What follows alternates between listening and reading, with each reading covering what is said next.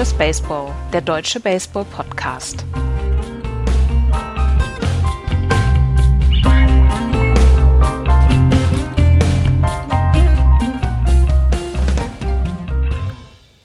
Nachdem wir in der letzten Woche die AL East und die NL East zusammengefasst haben, müssen wir uns heute in einem Sonderpodcast um die Boston Red Sox kümmern. Herzlich willkommen zu einer neuen Ausgabe von Just Baseball. Hallo Florian. Hallo. Schöner, schöner, schöner Beginn. Hallo Axel. Ja, hallo.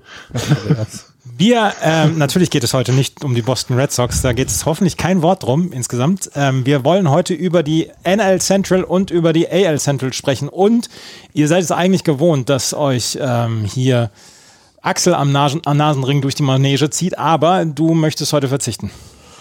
Ja, ich, äh, ich nutze das äh, Hamburger Modell der Wiedereingliederung. Weißt du, ich muss mich erst langsam wieder ein bisschen hier herantasten. Hallo, liebe Hörer und äh, entschuldigt, dass ich den Anfang der Saison ein bisschen verpasst habe.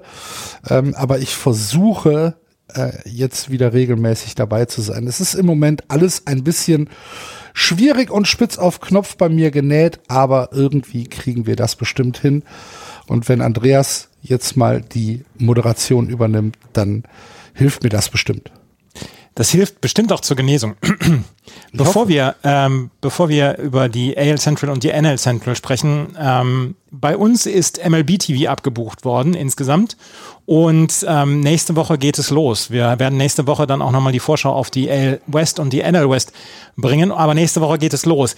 Es gibt sehr viele Diskussionen in diesem Internet, ähm, wer denn jetzt überträgt und was denn jetzt übertragen wird und wir können sagen, dass ab nächster Woche Sport 1 Schrägstrich Sport 1 Plus die Rechte hat für den deutschen Markt. Also Sport 1 Plus und die Sport 1 Plattformen werden ab nächster Woche übertragen. Ich glaube, es gibt am äh, Eröffnungstag gibt es am 7.4. gibt es ein Spiel, da werden die Minnesota Twins gezeigt und danach gibt es dann regelmäßig auf Sport 1 Plus auch was zu hören etc. pp. Und ähm, wir werden euch in den nächsten Wochen und Monaten dann auf allen verfügbaren Plattformen dann auch darüber informieren, welches die MLB TV Free Game of the Day sind und welche Spiele im Fernsehen, im frei empfangbaren oder im kostenpflichtigen Fernsehen geben wird. Das an dieser Stelle. Sollen wir in Medias Res gehen? Letzte Woche haben wir mit der National League angefangen. Dieses Mal fangen wir mit der American League an, weil das habe ich jetzt so bestimmt. Wir fangen nämlich mit den Chicago Ach so. White Weißt du, kleiner Finger, ganze Hand. Ja, ne? ja. Komplett Diktatur jetzt schon. Ja. ja Andreas, kannst du moderieren? Ich moderiere. Ich, ich moderiere dir hier alles weg.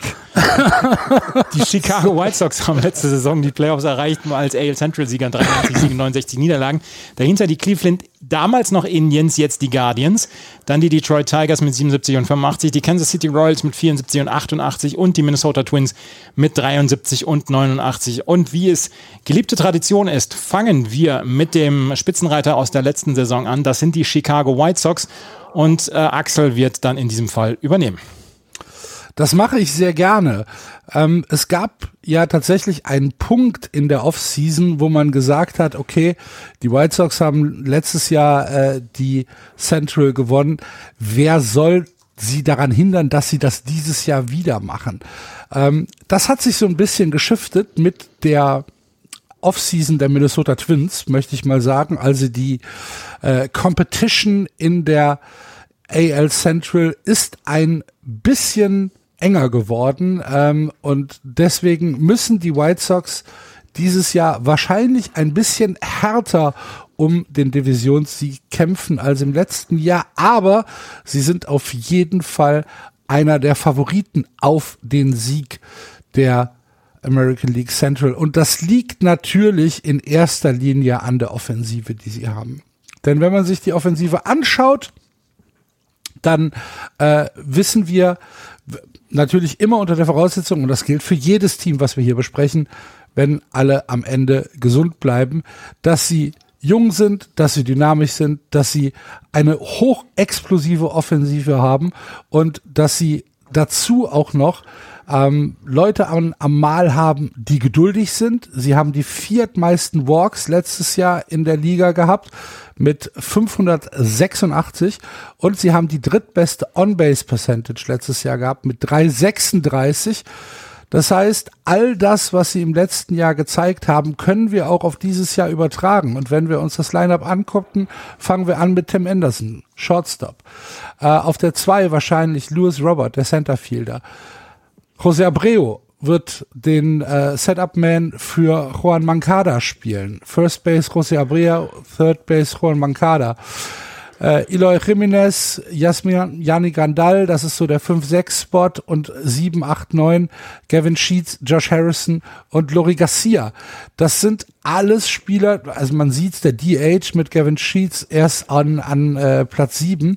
Das sind alles Spieler, die für Offensive stehen und die äh, den Chicago White Sox eben diesen Favoritentitel einbringen. Ähm, wir haben mit äh, mit mit dem Line-up, da kommen äh, mit der mit der Rotation, da kommen wir gleich noch zu. Aber wir haben mit dieser Offensive sicherlich eine der besten und ausgewogensten Offensiven in der American League. Ähm, wir haben tatsächlich mit jedem Spieler jemanden, der punkten kann. Und wir haben die durchgehende Schnelligkeit äh, dieser Offensive. Gefällt mir ausgesprochen gut. Und dazu kommt eine ich würde fast sagen, durchaus solide, wenn auch ein bisschen sehr Rechtshandwerferlastige ähm, Rotation, angeführt von Lance Lynn, Lucas Giolito und Dylan Cease. Der einzige Lefty ist Dallas Keikel, der wahrscheinlich auf vier in der Rotation platziert wird und dann Michael Kopek, der die äh, vierte von vierte äh, Rechtshandposition einnimmt in dieser Fünfer-Rotation. Im Bullpen Liam Hendricks ist der Closer. Der Setup-Man wird Craig Kimbrell sein. Mal schauen, ob sich das durch die Saison so zieht. Im Moment sieht's auf jeden Fall so aus. Und auch das restliche Bullpen, angefangen von Aaron Bummer, Joe Kelly, Kendall Graveman, äh, Carol Crutchett, das sind alles gute Leute. Das ist alles völlig in Ordnung. Du hast im Short Relief Vince Velasquez oder Matt Forster. Ähm, das ist okay. Da äh, kann ich, kann ich äh, wenig zu sagen. Die große Frage ist halt, ähm, können die White Sox das, was auf dem Papier steht, dann auch wirklich umsetzen? Und im Moment sieht es für mich so aus, ja, können sie. Auf dem Papier ist diese Mannschaft gemacht für einen tiefen Playoff-Run. Also die Frage ist für mich fast schon nicht, kommen sie in die Playoffs, sondern wie tief kommen sie in die Playoffs. Und ähm, das ist halt das, was man letztes Jahr auch schon gesagt hat. Ne? Also wir haben letztes Jahr ja schon gesehen, dass die White Sox durchaus eine der Elite-Mannschaften in der American League waren und trotzdem hat es in den Playoffs dann nicht so wirklich äh, gut funktioniert, wo sie ähm, dann tatsächlich ein bisschen in sich zusammengebrochen sind. Und wenn man dann äh, überlegt, dass die Houston Astros, die dann letztlich die Chicago White Sox rausgeschmissen haben, sie mit 31 zu 18 ähm, outgescored haben und die Serie mit 3 zu 1 gewonnen haben, dann ist es eigentlich sogar zu wenig. Das heißt, das ist die große Frage, die sich stellt. Kann das Papier oder kann das, was auf dem Papier so gut aussieht, dafür sorgen, dass die Chicago White Sox zum ersten Mal vielleicht seit 2008 ähm, wieder ein bisschen mehr erreichen können als das, was sie letztes Jahr getan haben. Die Sportsline Prediction liegt im Moment bei 89 Siegen. Finde ich fast ein bisschen wenig. Ich glaube, dass sie über 90 kommen werden. Letztes Jahr war es 93 Siege. Ich glaube, dass es dieses Jahr wieder dahin kommen wird, weil aber das ist wahrscheinlich nur eine Mindermeinung. Ich den Twins noch nicht so ganz über den Weg traue, aber da kommen wir ja wahrscheinlich gleich zu. Ähm, ich gebe Ihnen mal ein Spielabzug und sage 92 Siege, 70 Niederlagen, trotzdem Platz 1 in der American League Central. Florian, willst du erst anfangen? Ähm, mir, mir gefallen die White Sox auch in diesem Jahr wieder. Ähm, ich finde es spannend, dass nicht so viel passiert ist. Sie haben mit Carlos äh, Rodon einen aus der Lineup, aus, aus der Rotation verloren, der für nicht viel Geld, also ähm, nur 22 Millionen pro Jahr, zwei Jahre jetzt nach San Francisco geht. Also da, wir haben da schon einen, einen guten Pitcher der, äh, der Starting Rotation verloren, aber ich, ich glaube, das können sie kompensieren. Und ähm, wenn sie es wie im letzten Jahr, wenn nein, andersherum, wenn sie es äh, schaffen, in diesem Jahr die Top-Spieler öfter at-bat zu bekommen, also nicht verletzt äh, auf der Injured List, dann ist das ein offensiv sehr, sehr starkes Team, wie du es erklärt hast. Und ich finde auch, das Pitching hat, ähm, was Starting Rotation gibt, eben nur diese Lücke, die du angesprochen hast, aber sonst ist das wirklich gut. Ähm, das kann sich sehen lassen. Und ich meine, wir sprechen mit Leon Hendricks über den besten Closer der American League. Es ist der beste. Es gibt wenige bessere. Und mit Craig Kimbrell, der zu den Top fünf bis zehn Closern der, äh, der American League gehört. Also das, das ist schon richtig gut und deswegen sehe ich auch, also deutlich über 90 Siege äh, würde ich, würde ich sagen, ich, also ich sehe sie, Picota äh, hat das mal simuliert, äh, hat 91 Siege, ich sehe sie auch so bei 92, 93 Siege und für mich auch klar Erster der Division. Ich mag alles an diesem Team. Also das, ich finde, es ist ein unglaublich harmonisch zusammengestelltes Team. Was Florian eben gesagt hat, dass es ihn wundert, dass so wenig dazugekommen sind. Das hat mich auch so ein bisschen gewundert, als ich so drauf geguckt habe und gedacht habe, Mensch, äh, es ja, sieht ja aus so wie letztes Jahr. Ja, Joe Kelly ist mit dabei, Vince Velasquez ist ja noch dazugekommen, Josh Harrison für die Second Base ist noch dazugekommen. Das sind alles, ähm, es sind jetzt keine, keine Neuzugänge, wo man, wo man den, den Becher zur Seite stellt und erstmal aufstehen will und klatschen. Das ist einfach was für die Tiefe gewesen und für ja, die, die die Harmonisierung des, des äh, Rosters und des Kaders. Ich bin insgesamt mit dem Roster komplett einverstanden. Es gibt halt so ein paar Fragezeichen meiner Meinung nach. Im, ähm, im, in der Rotation kann Lance Lynn sein letztes Jahr nochmal wiederholen. Da bin ich sehr gespannt. Lukas mhm. Giolito, dem traue ich das auf jeden Fall zu, auch Dylan Cease. Dallas Keikel ist vielleicht auf dem absteigenden Ast und der hat jetzt, das ist keiner, der 100 Meilen wirft. Das ist einer, äh, der über den, den schwachen Kontakt kommen muss, der äh, ein gutes Infield hinter sich braucht. Damit ist dann ja auch mit Josh Harrison dann auch einer da geholt worden, um das Infield so ein bisschen zu verteidigen. Kann Michael Kopek nach seiner Tommy John Surgery, ich glaube, er hatte Tommy John letztes und vorletztes Jahr, ähm, kann er wiederkommen ähm, ist Vince Velasquez dann, dann vielleicht auch dafür dann da. Das Bullpen, um das mache ich mir überhaupt keine Sorgen. Mit Hendricks, mit Kimbrell, mit Graveman, das ist ein super Bullpen. Und insgesamt mache ich mir um das Lineup auch keine Sorgen. Ähm, das für mich ist das größte Fragezeichen ist die Starting Rotation. Ähm, wenn die so halbwegs performt wie letztes Jahr, sind sie für mich einer der größeren Favoriten in der American League. Und ähm, dann meiner Meinung nach, und ich mache nachher die Minnesota Twins, spricht auch nichts gegen einen Platz 1 für die Chicago White Sox. Also bei Kopek ist es ja so, dass ähm, alle äh, Simulationen gut aussehen. Also er kommt an die 100 Meilen im Fastball mhm. ran. Ähm, sein, sein Slider sieht gut aus.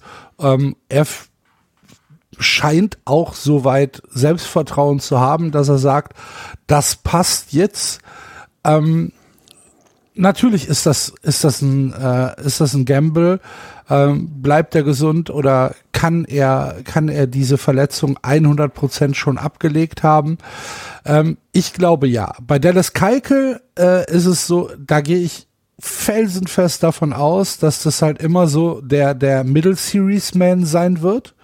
Also, dass wir äh, Right-Hand-Pitcher Game 1, Left-Hand-Pitcher Dallas Keikel, Right-Hand-Pitcher Spiel, Spiel 3 haben. Ähm, das ist halt so ein, so ein bisschen der ähm, die, die Wildcard in der, in der äh, Rotation ist. Und dann muss man halt mal gucken, ähm, wie seine, wie sein erster Monat ist oder seine ersten sechs Wochen.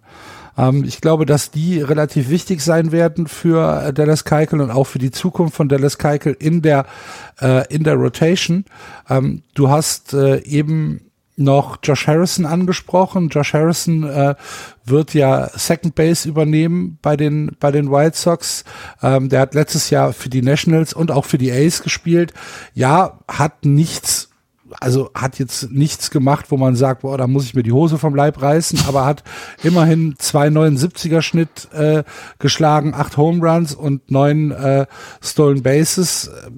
Das ist, das ist solides Material und bei ihm kommt halt noch dazu, dass das auch eine solide Defensive äh, ist, die du bekommst von Josh Harrison. Ähm, ich finde, dass da, dass, dass dieser Spot äh, schon ganz gut äh, ausgenutzt worden ist. Äh, vom, vom, vom Line-Up mache ich mir keine Gedanken. Ich mache mir auch von der Rotation keine Gedanken.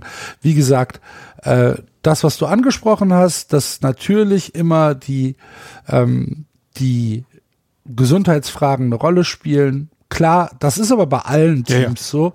Und äh, deswegen, im Moment bin ich positiv und äh, glaube, dass die White Sox da ein sehr, sehr harmonisches und sehr, sehr gutes Team auf die Beine gestellt haben. Ähm, ich äh, freue mich ehrlich gesagt auf die White Sox.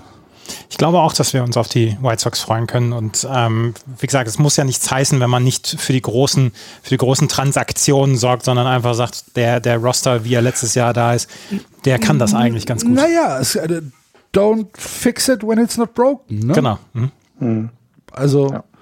gibt's halt gibt's halt gar keinen großen Grund zu, dass man jetzt sagt, äh, auch wenn sie jetzt gegen die Astros ausgeschieden sind, muss man nicht komplett alles über den Haufen schmeißen. Von daher Völlig in Ordnung. Beste Grüße, lieber Clemens. Ich hoffe, das war in Ordnung für dich. Und äh, ja, mein ja. PayPal hast du ja. Ja, genau. Die Chicago White Sox gehen wohl wieder als Favorit dann in die American League Central. Die Cleveland Guardians haben letztes Jahr den zweiten Platz gemacht. Ich habe so ein bisschen die Befürchtung, das werden sie dieses Jahr nicht äh, nochmal schaffen. Florian, du hast die Guardians gemacht, oder? Ja, genau. Und ich bin mal gespannt, wie häufig ich das Wort Indians noch sagen werde. Das wird äh, sehr lustig werden. Ja, äh, genau. Ich habe mir die Cleveland Guardians angeguckt und das erste, was auf, mir aufgefallen ist, die haben überhaupt nichts gemacht. Also, aber nicht aus dem Grund, wie es die White Sox äh, gemacht haben, dass sie so gut sind, sondern aus anderen Gründen. Also, sie haben ja schon vor zwei Jahren, glaube ich, war es angefangen, ein bisschen an der Payroll zu arbeiten. Das haben sie jetzt so weitergeführt und das führte dazu, dass tatsächlich letztes Jahr die noch Indians ihre erste Losing Season seit 2012 hatten. Das war mir gar nicht so bewusst. Also die ähm, äh, das Team aus Cleveland, also die Guardians, Himmel Herrgott, die Guardians waren in den letzten ja, zehn Jahren eigentlich die dominierende Mannschaft der American League äh, äh Central. Und letztes Jahr ist das ein bisschen verloren gegangen. Und ähm, äh, irgendwie hat man das Gefühl, eigentlich müsstest du einen sehr großen Umbruch machen, aber so richtig will das nicht passieren bei, bei Cleveland. Ne? Du hast nicht die Top-Prospects, also hier in der Fangraphs äh, Prospect Ranking ist ihr erster Prospect, der ist sogar ein A+. Also der ist noch nicht mehr eine Triple A, ist äh, auf Rang 50 gewertet überall, über alle Prospects. Also du hast jetzt nicht die großen Prospects in der Hinterhand. Du hast eben in der Offseason ein, ein paar Leute abgegeben. Du hast ähm, Roberto Perez verloren, du hast Nick Whitgren verloren äh, und, und nichts so richtig Neues dazugeholt. Ne? Also einzig ist der Non-Roster-Invitee Sandy Leon, also als Backup-Catcher. Mhm. Du hast, äh, ihr kennt ihn, ne? Ja. Du hast äh, De Los Santos auch als Non-Wrestler Invitee und dann war es das schon fast. Es gab noch in der Miners oder es gibt dann noch äh, Spieler, die dann noch äh, auf der Injured List sind, äh, die als Free Agent ähm, ver, ver, verpflichtet worden sind. Aber so richtig was getan hast du nicht.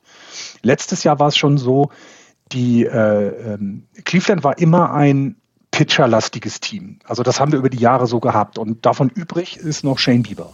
Der wird auch Top of the Rotation sein. Der wird auch derjenige sein, der, der dieses Team tragen muss. Ähm, also ich gehe auch davon aus, der wird wieder eine Top-Saison spielen. Und wenn wir über gute Pitcher der American League reden, dann wird er definitiv mit immer in dem Gespräch sein. Ähm, dahinter hast du äh, Kel, äh, Kel Cantrill, Zach Plisak, Aaron Sival und Tristan McKenzie. Und die dann pitchen alles äh, Pitcher jenseits, also vor der 30, so rum, nicht jenseits der 30, vor der 30, also junge äh, Pitcher jetzt im, im Fall von Tristan McKenzie, der ist ja erst in seinem zweiten Jahr jetzt. Also der war letztes Jahr erst so in der ersten vollen Saison und von denen allen kann man sich schon gute Leistungen erwarten, aber sie haben nicht mehr diesen Punch ähm, in, in der Starting Rotation, wie sie es mal vor Jahren noch hatten. Also das ist verloren gegangen. Ähm, wenn du dann eben auf das Lineup guckst, wenn du guckst, okay, wie machen wir das denn mit der Offensive? Also so richtig so richtig Angst macht mir das auch nicht. Ne? Also wir haben äh, Miles Straw im Centerfield, im Leftfield Stephen Kwan und im Rightfield Bradley Zimmer hier aufgelistet. Alles keine, äh, keine Powerhitter in dem Sinne. Ne? Also das sind keine, kein, das ist kein Outfield, das irgendjemand Schrecken machen sollte, wenn es dann an der, an der Platte steht. Das Infield, du hast immer noch mit äh, Ahmed Rosario wirklich einen richtig guten ähm, Shotstop, den mag ich sehr gerne. Ähm, du hast dann auf der Third Base José Ramirez, einer der besten Third Basemen der American League, würde ich behaupten. Ähm, also da können sich einige eine Scheibe von abschneiden. Bobby Bradley an der First ist okay, ist, ist, ist gut, ist auch noch jung, also da passt was. Ähm, aber so richtig so richtig aus dem Socken hauen, dann mit auch, auch Andres Jimenez zum Beispiel, haut mich einfach dann dieses Infield offensiv nicht aus den Socken, muss ich ehrlich gestehen. Ähm, ich glaube, defensiv ist das gut, das, das hast du gesettelt. Äh, Gerade das Infield mag ich, also äh, diese, diese drei, ne, die beiden, Cor also die Corners und die äh, Shortstop und Second Base finde ich ziemlich gut. Ich glaube, das ist ein, ein Vorteil von diesem von dieser Lineup. Aber wenn du überlegst, sie waren im letzten Jahr schon in der unteren Hälfte, also äh, was den Average zum Beispiel angeht, waren sie 22. in der Liga. Ähm, die produzierten Runs nur 18. Sie waren nur 12. bei den Home Runs. Dann Stone Bases sogar nur, äh, äh, nur bei den Stone Bases waren sie richtig gut. Da waren sie Dritter. Also die Offensive ist mir viel zu unausgeglichen dieses Jahr und ich, ich, ich weiß nicht, ob die das eben auffangen kann, dass deine Rotation nicht mehr die beste ist. Also musst du gucken, wenn die Rotation nicht die beste ist, was sagt dein Bullpen? Auch hier, also du hast mit Emmanuel Clays, hast du ein Closer, den, das ist okay. Das ist in Ordnung. Das ist ein junger, äh, junger Spieler, 24 Jahre alt, in seiner zweiten Saison jetzt. Ähm, der, der, wird seine Saves kriegen und seine Safe-Situationen und wird auch seine Saves kriegen. Das, davon gehe ich aus. Der ist gut. Danach, ich weiß nicht, also du hast dann deine Setup-Mans, Brian Shaw und Anthony Goose, also Lefty und Righty jeweils, das ist okay, aber die sind eben, die, die, ja, die hauen dich nicht so richtig von den Socken, sagen wir es eben so. Es ist nichts Überzeugendes mehr. Ähm, die Middle Reliever, Nick Sandlin, Sam Hatkins, Trevor Stefan, Connor Pinkington, Logan Allen, alles keine Namen, die dich vom Hocker hauen. Und die alle so auch im, im so wenn man das sich anguckt, alle so in der ERA Projected Liga liegen so um die vier bis fünf. Na, also Sam Henkes zum Beispiel hat letztes Jahr bei zwei, äh, 68 gepitchten Innings in, in ERA über sechs. So, und das hilft dir halt nicht. Das heißt, entweder deine Starting Pitcher schaffen es, ihr ERA unter vier zu halten. Das ist okay. Das kann man ihnen zutrauen, einigen Pitchern, aber eben nicht allen. Ähm, oder du musst eben über die Offensive regeln. Und beides sehe ich bei den, bei den äh, Guardians nicht. Weswegen ich davon ausgehe, dass sie auch in diesem Jahr offensiv Probleme haben werden. Also ich, ich glaube, sie werden nicht so stark sein in der Offensive und es wird leider auch einen Nachlass geben bei, den, bei, dem, bei, der, bei dem Pitching. Für mich sieht es nicht so aus, als wenn sie einen positiven Rekord bekommen können. Ähm, ich, ich, ich bin nicht überzeugt von diesem Team mehr. Ne? Wir haben sonst immer über die damals in Indians, jetzt Guardians gesprochen, wenn es um die Playoffs geht. Jetzt haben sie das erste Jahr die Playoffs nicht erreicht und du musst was in dem Team tun. Sie haben einiges abgegeben, das wissen wir über die letzten Jahre. Aber so richtig überzeugt bin ich nicht und ich finde, das ist auch kein richtiger Neuanfang und es ist kein richtiger Umbruch. Es ist irgendwie nichts, was die, was die Guardians anbieten. Wenn sie Glück haben, also was heißt, wenn sie Glück haben? Wenn, wenn alles gut läuft, dann kann ich, dann, also würde ich ihnen so um die 78 Siege zu, äh, äh, äh, zutrauen. 78 rumherum. Das Over-Under liegt bei 76,5, was ich äh, gefunden habe, irgendwo in Vegas. Das heißt, man sieht, sie werden schlechter als letztes Jahr sein. Das ist auch zu erwarten. Und in dieser Division, wo wir andere Teams haben, die sich definitiv verbessert haben werden, wird es dann auch schwierig, einen, einen Playoff-Platz zu bekommen. Eine ähm, richtige lustige Nachricht. Ähm, äh, äh, letztes Jahr haben die Indians es geschafft, dreimal keine Hits zu bekommen. Viermal. Ja, officially steht hier. Ne? Also, ja, ja. Dann drei. Also ne, dreimal. Ähm, und das Beste ist, Zach Plesac war jedes Mal der Starting Pitcher. Das ist ein bisschen wie Jacob de Grom, ne? Das ja, ja, es ist so, der, also ich glaube äh, natürlich, und das wissen wir auch, Zach Plisek wird jemand sein, auf den sich die, ähm, die Indian, äh, Guardians, dieses habe ich es geschafft, die äh, Guardians dieses Jahr auch verlassen müssen. Und dann ist es der Pitcher gegen den letzten, letzten Mal dreimal No-Hitter. Ja, also von meiner Seite aus, sie werden, ich bin mir noch nicht sicher, ob Vierter oder Dritter, eins von den beiden. Ich sage jetzt einfach mal, sie werden Dritter werden in diesem Jahr und werden auch wieder einen negativen Rekord haben, so um die 78 Siege rum. Ja. Axel? So. Ja, also erstmal, warum zählt das vierte Spiel nicht? Weil es halt nur ein Sieben-Inning-Spiel war. Genau. Ne? Deswegen hat genau. die MLB gesagt, nein, nein, nein, das zählt nicht. Aber ähm, das zeigt schon so ein bisschen, ähm, wo die Schwäche letztes Jahr bei den Guardians lag. Und ähm, du hast es schon gesagt, also ich bin von dem Line-Up sehr, sehr underwhelmed das ist ähm, in der Division ähm, meines Erachtens tatsächlich nicht in der Lage, um die Playoffs mitzuspielen. Ähm, ich habe da auch tatsächlich keine, kein großes Vertrauen äh, in die Offensive, was halt ein bisschen in Anführungsstrichen Hoffnung macht, ist äh, das, das Bullpen, was angeführt wird von, äh, von Emmanuel Clays, der letztes Jahr ein bisschen für Furore gesorgt hat, weil er äh, den schnellsten äh, Fastball in der Average äh, geworfen hat. Der Four-Seamer war im Durchschnitt 100,7 Meilen und der Cut Fastball im Durchschnitt 100,2 Meilen. Das heißt, der wirft im Durchschnitt 100 Meilen. Finde ich in Ordnung. ähm, die Statistik hier, die, die ich gefunden habe, war 471 von 1057 Pitchen Pitches waren äh, 100 Meilen oder schneller. Also da kann man schon mal sagen, alles klar, äh, wenn es halt in eine Closer-Situation äh, kommt, dann ist Emmanuel Clays jemand, äh, der auf jeden Fall den Heat bringt und äh, das das Bullpen an sich, das finde ich solide. Das ist, das ist schon okay.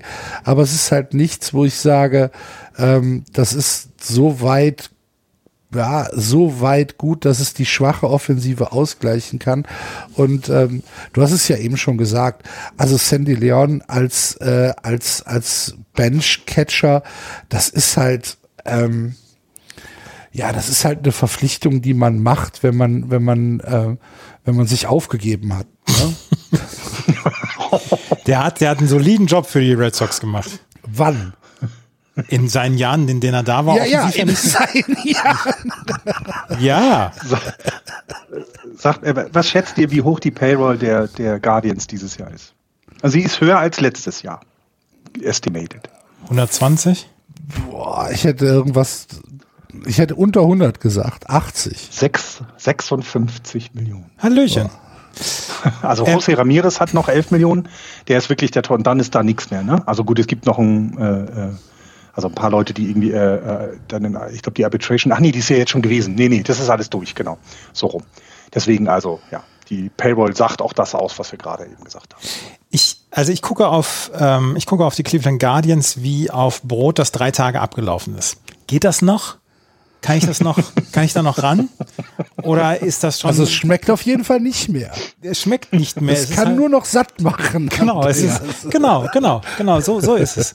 So ist es nämlich. Es gibt ein paar Leute, wo ich sage, wegen denen würde ich einschalten. Shane Bieber zum Beispiel mag ich als Starting Pitcher unglaublich gerne. Auch Aaron Sivali und Zach Plisek ähm, haben wirklich einen guten Job gemacht im, im letzten Jahr und in den letzten Jahren. Und im Feld, Ahmed Rosario, ähm, kannst du dir immer angucken, zur Not auch noch José Ramirez. Aber der Rest, da zieht einen wirklich überhaupt nichts mehr ähm, in irgendeiner Weise vor den Fernseher. Du hast gerade Emmanuel Clays angesprochen, vielleicht der noch. Aber ansonsten ist da wirklich nicht mehr viel. Das ist alles, alles solides Mittelmaß. Sie haben sich jetzt umbenannt. Sie gehen durch, durchgehen vielleicht dann auch so, so eine kleine Transition, was die Identität dieses Teams dann jetzt auch angeht. Und vielleicht müssen sie dann auch mit den Fans, mit der, mit der Community da erstmal wieder so richtig warm werden. Ähm, dass sie jetzt im letzten Jahr oder in dieser Offseason so gar nichts gemacht hat, das möchte mir auch nicht so richtig in den Kopf. Dafür hätte ich zum Beispiel beim, beim Dings, beim ähm, ähm, beim CBT hätte ich dann erwartet, dass es dann sowas wie ein Salary Floor gibt, weil 56 Millionen Dollar ist dann einfach zu wenig, um mitzuhalten, auch wenn man da noch ein paar Leute hat, die wahrscheinlich erst in ihrem ersten oder zweiten Arbitration-Jahr sind. Und ähm, ich glaube, dass das äh, wir Ahmed Rosario und José Ramirez zur, nach der Trade Deadline nicht mehr bei den Guardians sehen werden. Ich glaube, dass sie Vierter werden. Vierter sogar. Mhm. Und du, was hast du, Axel? Wo tippst du sie? Boah. Wir haben keine Cleveland Guardians Fans im Nacken. Du kannst ja, nee, reden. aber ich, ich, ich überlege halt gerade, ich überlege halt gerade, in, inwieweit ich die Teams setzen muss und ich, naja, ich sage, dass sie Dritter werden. Entschuldigung.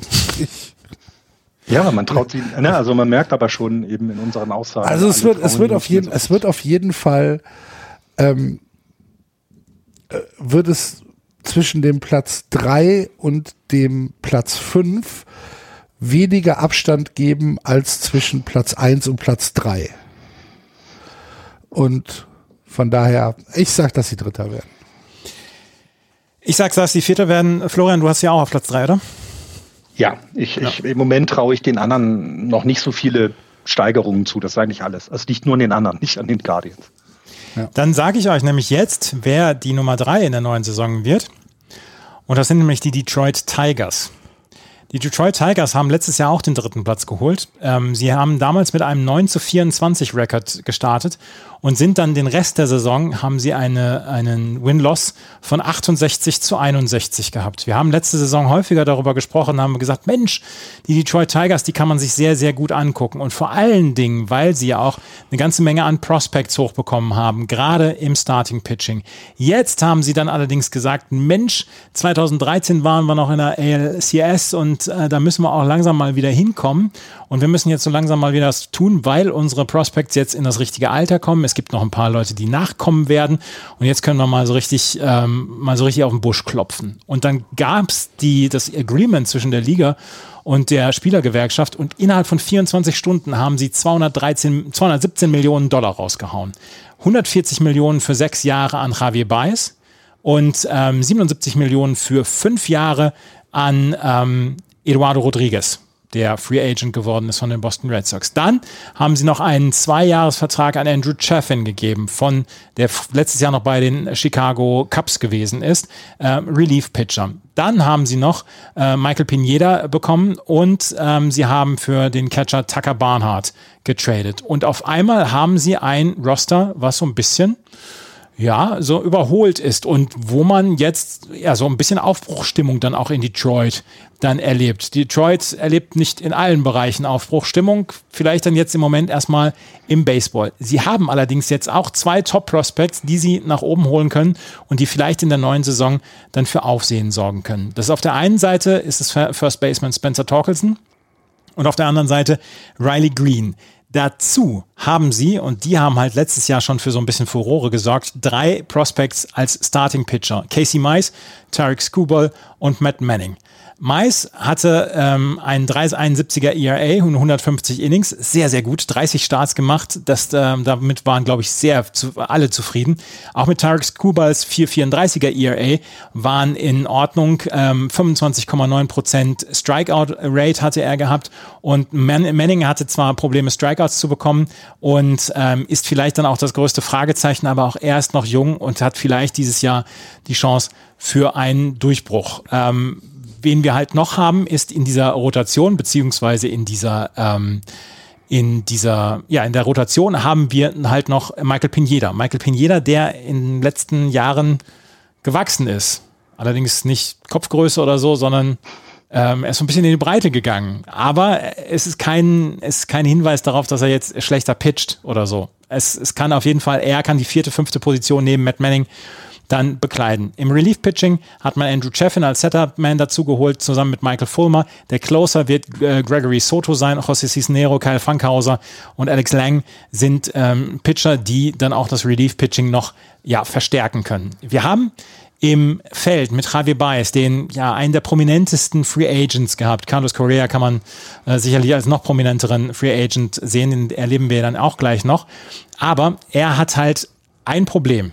Und das ist seine hohe Strikeout-Rate. Würde ich, wäre ich Detroit Tigers-Fan, würde ich mir jetzt schon diverse Beißholzer zulegen, weil er ist halt, er kann in einer Woche kann er 40 mal Stri 40 Strikeouts bringen und einen einzigen Walk. Und das würde mich wahnsinnig machen. Allerdings ist er dafür ein extrem guter Defensiv-Shortstop und er wird dieses Infield wirklich um einiges verbessern. Dazu hast du Spencer Torkelson auf der First Base. Auf der Second Base hast du Jonathan Scope, den mal zurückgebracht hat, äh, der die Second Base sehr kompetent bearbeiten kann. Du hast Jaime Candelario auf der Third Base. Und dann im Outfield hast du ähm, wirklich coole Leute. Akil Badu haben wir letztes Jahr darüber gesprochen, der in seinem ersten At-Bat gleich einen Home Run geschlagen hat, ähm, der so ein bisschen ja, der Fan-Favorite bei den Detroit Tigers geworden ist. Ähm, Im Left Field, im Center Field werden wir wahrscheinlich Riley Green erleben, diesen Top-Prospect. Und im Right Field Robbie Grossman, der seine Arbeit dann auch schon in den letzten Jahren verrichtet hat und äh, von dem wir wissen, dass er ordentlich im Right Field arbeiten kann. Ist da auf der DH-Position halt noch ähm, Miguel Cabrera. Miguel Cabrera ist im vorletzten Jahr seines unglaublich hohen Vertrages, den man. Eines 700 Jahre währenden Vertrages bei den Detroit Tigers. Ja. Es könnte allerdings sein, dass ihm so ein bisschen die, äh, das Schicksal von Albert Puchholz ähm, blühen könnte. Er hat dieses und nächstes Jahr halt noch Vertrag, kriegt jeweils, ich glaube, 30 Millionen. Und äh, bei Albert Buchholz hat man ihn irgendwann released und hat ihm das Geld dann gegeben, auch wenn man ihm jetzt wieder den Vertrag gegeben hat für ein Jahr. Aber vielleicht könnte sowas auch ähm, Miguel Cabrera dann blühen. Er ist nicht mehr die Offensivmaschine. Er, er, kann, er kann noch als, als so ein bisschen Mentor für die ganz jungen Hitter, kann er noch ähm, arbeiten und kann sicherlich auch noch wertvolle Tipps geben. Aber er wird im Lineup wahrscheinlich so fast auf fünf oder sechs vielleicht sogar runterrutschen. Da sind andere davor, die einfach seinen Job dann übernehmen werden können. Ähm, wir haben, über Jaime Candelario habe ich gesprochen, ja. Ähm, wir haben das Lineup Catcher. Der Catcher ist ein ist Taka Barnhardt, über den gibt es eine ganz lustige Geschichte, der war bis 2019, war er Switch-Hitter und ist dann allerdings ähm, umgeswitcht auf nur noch äh, mit der rechten Hand oder mit dem Rechts, als Rechtshandschläger ähm, dann zu arbeiten. Und ähm, er hat ähm, dann kaum noch gegen Linkshandwerfer geschlagen. Da könnte es dann so ein bisschen eine Platoon-Situation zwischen ihm und Eric Hase geben. Eric Hase, ein, ein Pitcher oder ein Catcher, der offensiv dann tatsächlich gegen Linkshänder sehr, sehr gut aussehen kann. Er hat 22 Home Runs geschlagen im letzten Jahr und äh, Eric Hase kann auch Left Field und First Base spielen. Also ihn kann man dann auch äh, nicht nur als Catcher einsetzen, sondern auch noch an anderen ähm, Positionen. Ähm, das Line-Up würde ich jetzt so sagen, Akil Badu ist der Lead-Up Lead-Off Man, dahinter Rob Grossman, Javier Baez, Jaime Candelario, Jonathan Scope auf der 5, Miguel Cabrera auf der 6, Derek Hill vielleicht im Center Field auf der 7, Tucker Barnhart, Willie Castro auf der Second Base, wenn äh, Jonathan Scope und äh, wenn, wenn ähm, Randy Green und Spencer Torkelson noch nicht verfügbar sind, dann sind Jonathan Scope auf der First Base und Willie Castro auf der Second Base, beziehungsweise Derek Hill im Center Field die Ersatzleute.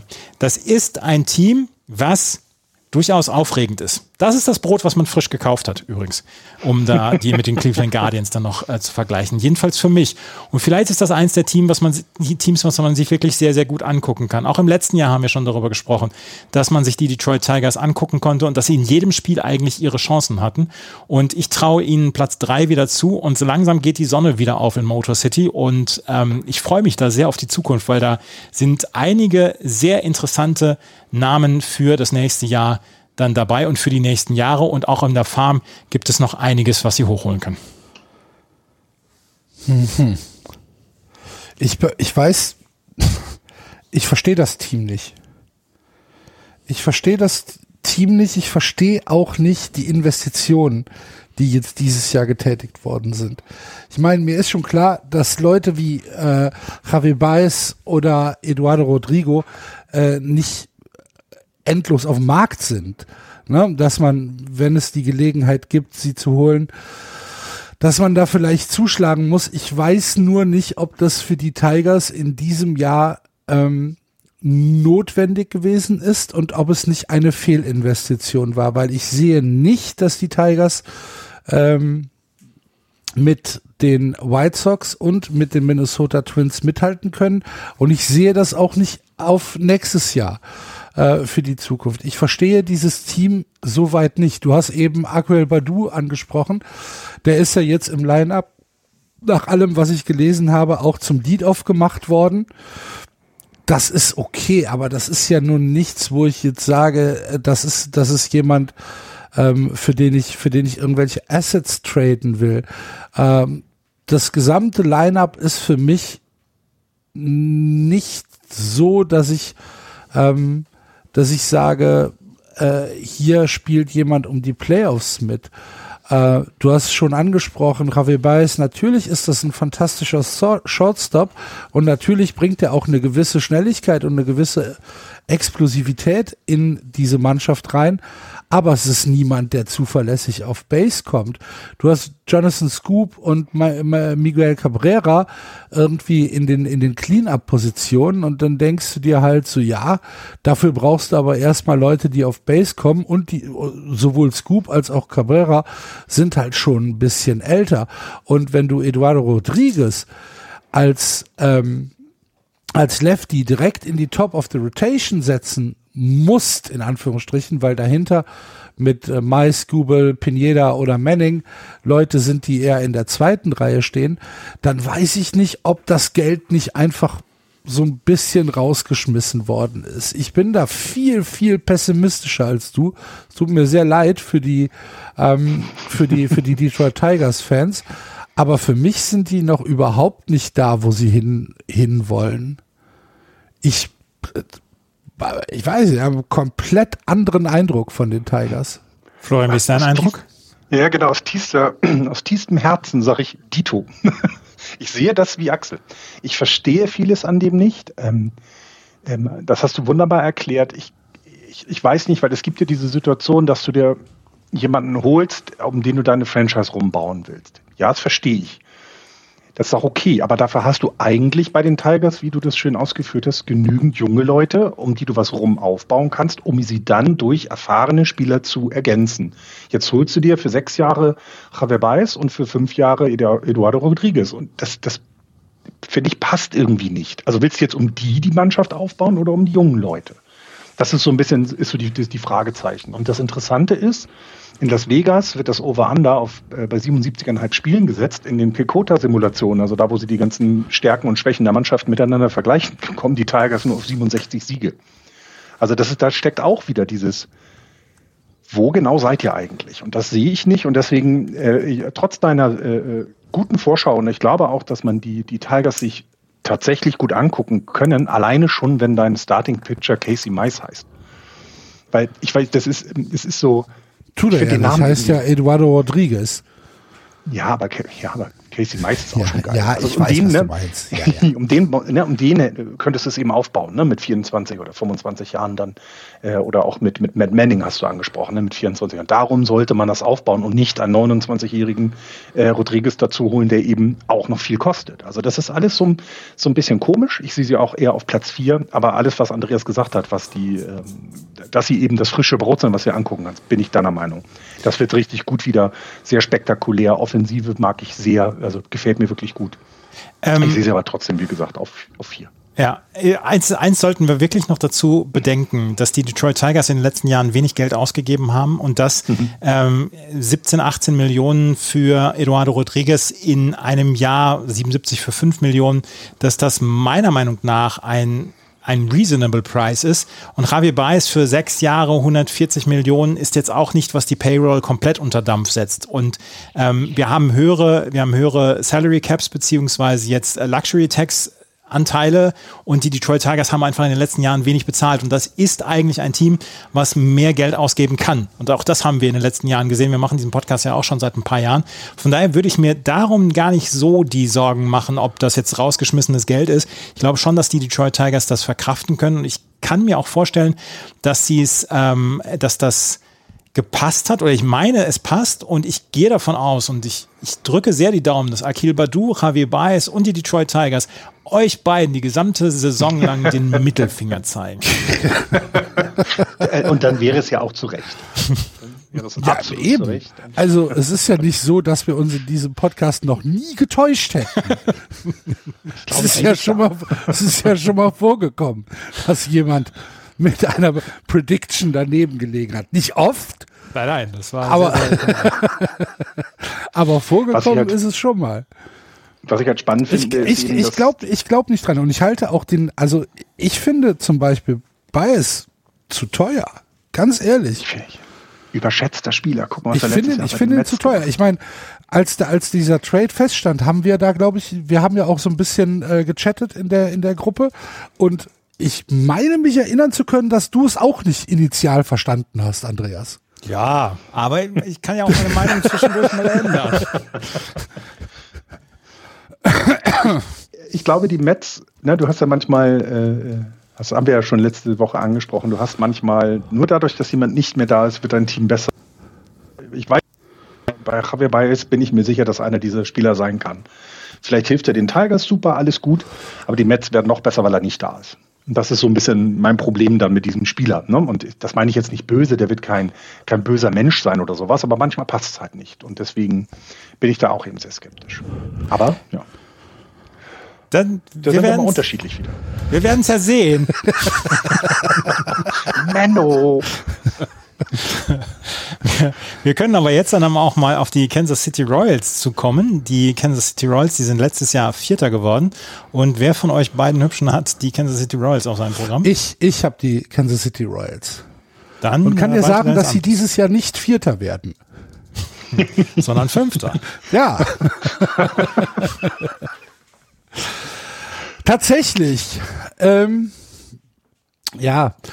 Es ist, so ein, es ist so ein bisschen schwierig bei den Kansas City Royals, weil die Kansas City Royals, wenn du vom frischen Brot gesprochen hast, dann sind die Kansas City Royals noch im Ofen. ähm, das ist noch nicht durchgebacken, das Brot. Ähm, sie haben ein, einen wirklich guten Stash an jungen, talentierten Leuten, die jetzt in äh, die Big League kommen, allen voran äh, Bobby Witt Jr., der Sensations-Shortstop, äh, den die Royals jetzt hochbringen werden. Ähm, sie haben mit äh, Nick, Prato, Nick Prato ähm, und MJ Melendez noch einen First Baseman und einen Catcher, ähm, die eventuell auch hochkommen werden. Und sie haben tatsächlich eine junge und zukunftsorientierte Mannschaft. Ähm, da kann man überhaupt nichts gegen sagen. Aber es ist halt alles noch im Aufbau. Wir sind halt noch nicht da, dass wir sagen können, ähm, wir haben hier die, die Transition beziehungsweise den Rebuild abgeschlossen. Wir sind jetzt wieder in einem äh, Window of Opportunity. Das, da sind die Royals noch, ich glaube, noch zwei Jahre mindestens von weg. Und leider Gottes kann man da auch nicht viel mehr zu sagen. Also natürlich ist derjenige, der dieses Jahr unter enormer Beobacht- Beobachtung stehen wird, ist halt eben Bobby Witt Jr., der äh, als äh, einer der sehr wenigen Menschen äh, auf dieser Welt in den 30-30-30 Club in den äh, Miners äh, letztes Jahr eingestiegen ist. Das heißt, er hatte äh, mindestens 30 Home Runs, 30 Stolen Bases und 30 Doubles in einer Minor League Season und ähm, das hat er geschafft und er ist einer von tatsächlich nur drei Leuten, die das seit 1990 geschafft haben. Louis Robert 2019 und Grant Desmay in 2009 hatten diesen 30-30-30 Club in der Minor League, ähm, ähm, sind dem beigetreten und dann jetzt halt das in Anführungsstrichen Wunderkind Bobby Witt Jr. Das heißt All Eyes on him auf die Third Base. Er ist äh, ein, äh, ein, ein Righty, das heißt, er äh, wird, wird mit rechts schlagen und äh, ist jemand, der schon im Middle Line-Up steht, auf ähm, praktisch der Clean- Clean-Up-Position. Und wenn wir uns das äh, Line-Up angucken, dann kommen wir vielleicht dahin, dass ihr ähm, versteht, war, warum ich äh, das noch nicht ganz durchgebackene Brot hier als Bild verwende. Ähm, Whit Merrifield steht auf äh, der Second Base und wird Lead off äh, hitten. Äh, Nicky Lopez ist der Shortstop. Dann kommt schon der Catcher mit Salvador Perez und Andrew Benintendi ist der Clean-Up äh, Man. Andrew Benintendi kennen wir noch sehr gut ich weiß nicht, ob wir Andreas irgendwann mal überlegt hätten, dass Andrew Benintendi auf, äh, auf Position 4 ähm, schlägt. Wahrscheinlich eher nicht. Äh, danach Bobby Witt, äh, Ad Adalberto Mondesi, Hunter Dozier, Kyle Isbell und Michael Taylor als Centerfielder auf Position 9. Das ist ein Line-Up, was nicht mithalten kann. Da müssen wir nicht groß drum rumreden. Das ist einfach so. Die Rotation ist halt auch ähm, etwas, natürlich ist da immer noch Zach Greinke, klar. Aber Zach Greinke ist halt auch nicht mehr der Zach Greinke, der er vor drei Jahren war. Und alleine kann er das auch nicht rumreißen bei den Kansas City Royals. Dahinter Brad Keller, Chris Bubich, Brandy Singer und Daniel Lynch. Ähm, auch eine Rotation, wo du sagst, da werden Punkte reinkommen für die gegnerischen Mannschaften, genauso wie im Bullpen, was angeführt wird von Closer Scott Barlow, äh, Amir Garrett und Jake Brands sind die Setup-Men. Äh, beide Lefties. Äh, dahinter haben wir eine ganze Armada an Righties, die aber eigentlich eher fürs Mittel, äh, fürs, für, für, für, fürs Middle Relief äh, gedacht sind und nicht fürs Setup. Ähm, da fehlt vielleicht ein äh, Righty im, in der Setup äh, Konstellation, muss man mal schauen. Auch von der Bank kommt nicht viel. Also da ist auch nichts, dass du jetzt sagst, okay, wir haben natürlich noch Carlos Santana, der auf eins äh, stehen kann und irgendwann mal vielleicht eingewechselt werden kann. Aber das ist ja jetzt nichts, wo du sagst, ach du liebe Güte, äh, da haben wir noch einen Superstar in der Hinterhand. Ich kann mir nicht vorstellen, dass die Kansas City Royals äh, über 500 kommen. Ich kann mir noch nicht mal vorstellen, dass sie über 70 Siege kommen. Äh, ich glaube, dass es ein Lehrjahr sein wird für die äh, Royals, was auch durchaus in Ordnung ist, was auch äh, überhaupt kein Problem darstellt. Ich bin sehr, sehr, sehr auf äh, Bobby Witt Jr. gespannt. Ich glaube, dass das äh, wirklich jemand sein kann, der Superstar-Potenzial hat und der äh, Superpotenzial mitbringt nach Kansas City. Ähm, mehr ist es dann tatsächlich nicht.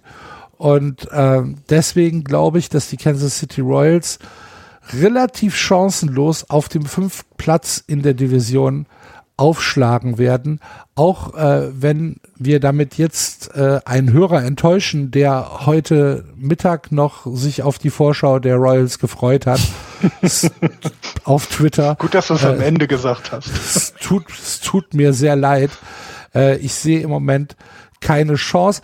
Aber auf der anderen Seite ist das auch nicht schlimm. Das Spiel oder die Liga, die MLB ist ja tatsächlich auf diese Neuausrichtung, auf diesen Rebuild ausgelegt, dass man sagt, wir ziehen jetzt halt die jungen Leute hoch und das muss man dann ganz klar sagen. Also die Zukunft kann den Royals gehören, wenn wir hier, ähm, wenn wir, wenn wir dieses Potenzial, was in der Minor League äh, vorhanden ist, wenn das in die Big League hochgezogen werden kann und wenn wir den Leuten zwei, drei Jahre Zeit geben, dann kann das ein enorm gutes Team in der Zukunft werden. Aber das ist halt noch die Zukunft. Da ist, da sind wir noch ein bisschen von weg. Ähm, aber wie gesagt, das ist nicht schlimm. Ich glaube, das wissen sie auch selbst. Und äh, von daher verbuchen wir dieses Jahr als Lehrjahr, versuchen, ver, verbuchen wir es ein bisschen als äh, als ein weiteres Übergangsjahr und äh, schauen, was die Zukunft bringen wird. Alleine, es lohnt sich ja alleine für Bobby Wood Jr. ins Stadion zu gehen bei den Kansas City Royals. Wahrscheinlich, ja, ja, ja. Und wenn du dann noch Zach Greinke bei einem Start bekommst, der seine Karriere bei den Kansas City Royals begonnen hat und jetzt sie wahrscheinlich dann auch und hoffentlich beenden wird, er möchte es ja gerne, die seine Karriere dort beenden, dann hast du eigentlich schon zwei Feel-Good-Geschichten dort in diesem Stadion. Und es ist ja noch gar nicht so lange her, dass sie ähm, die World Series gewonnen haben und von daher, sie sind noch nicht so weit ähm, um in irgendeiner Weise eine Rolle zu spielen, meiner Meinung nach. Aber ich glaube ernsthaft, dass Bobby Witt Jr. so ein bisschen ähnlichen Hype auslosen konnte wie Wanda Franco. Mhm.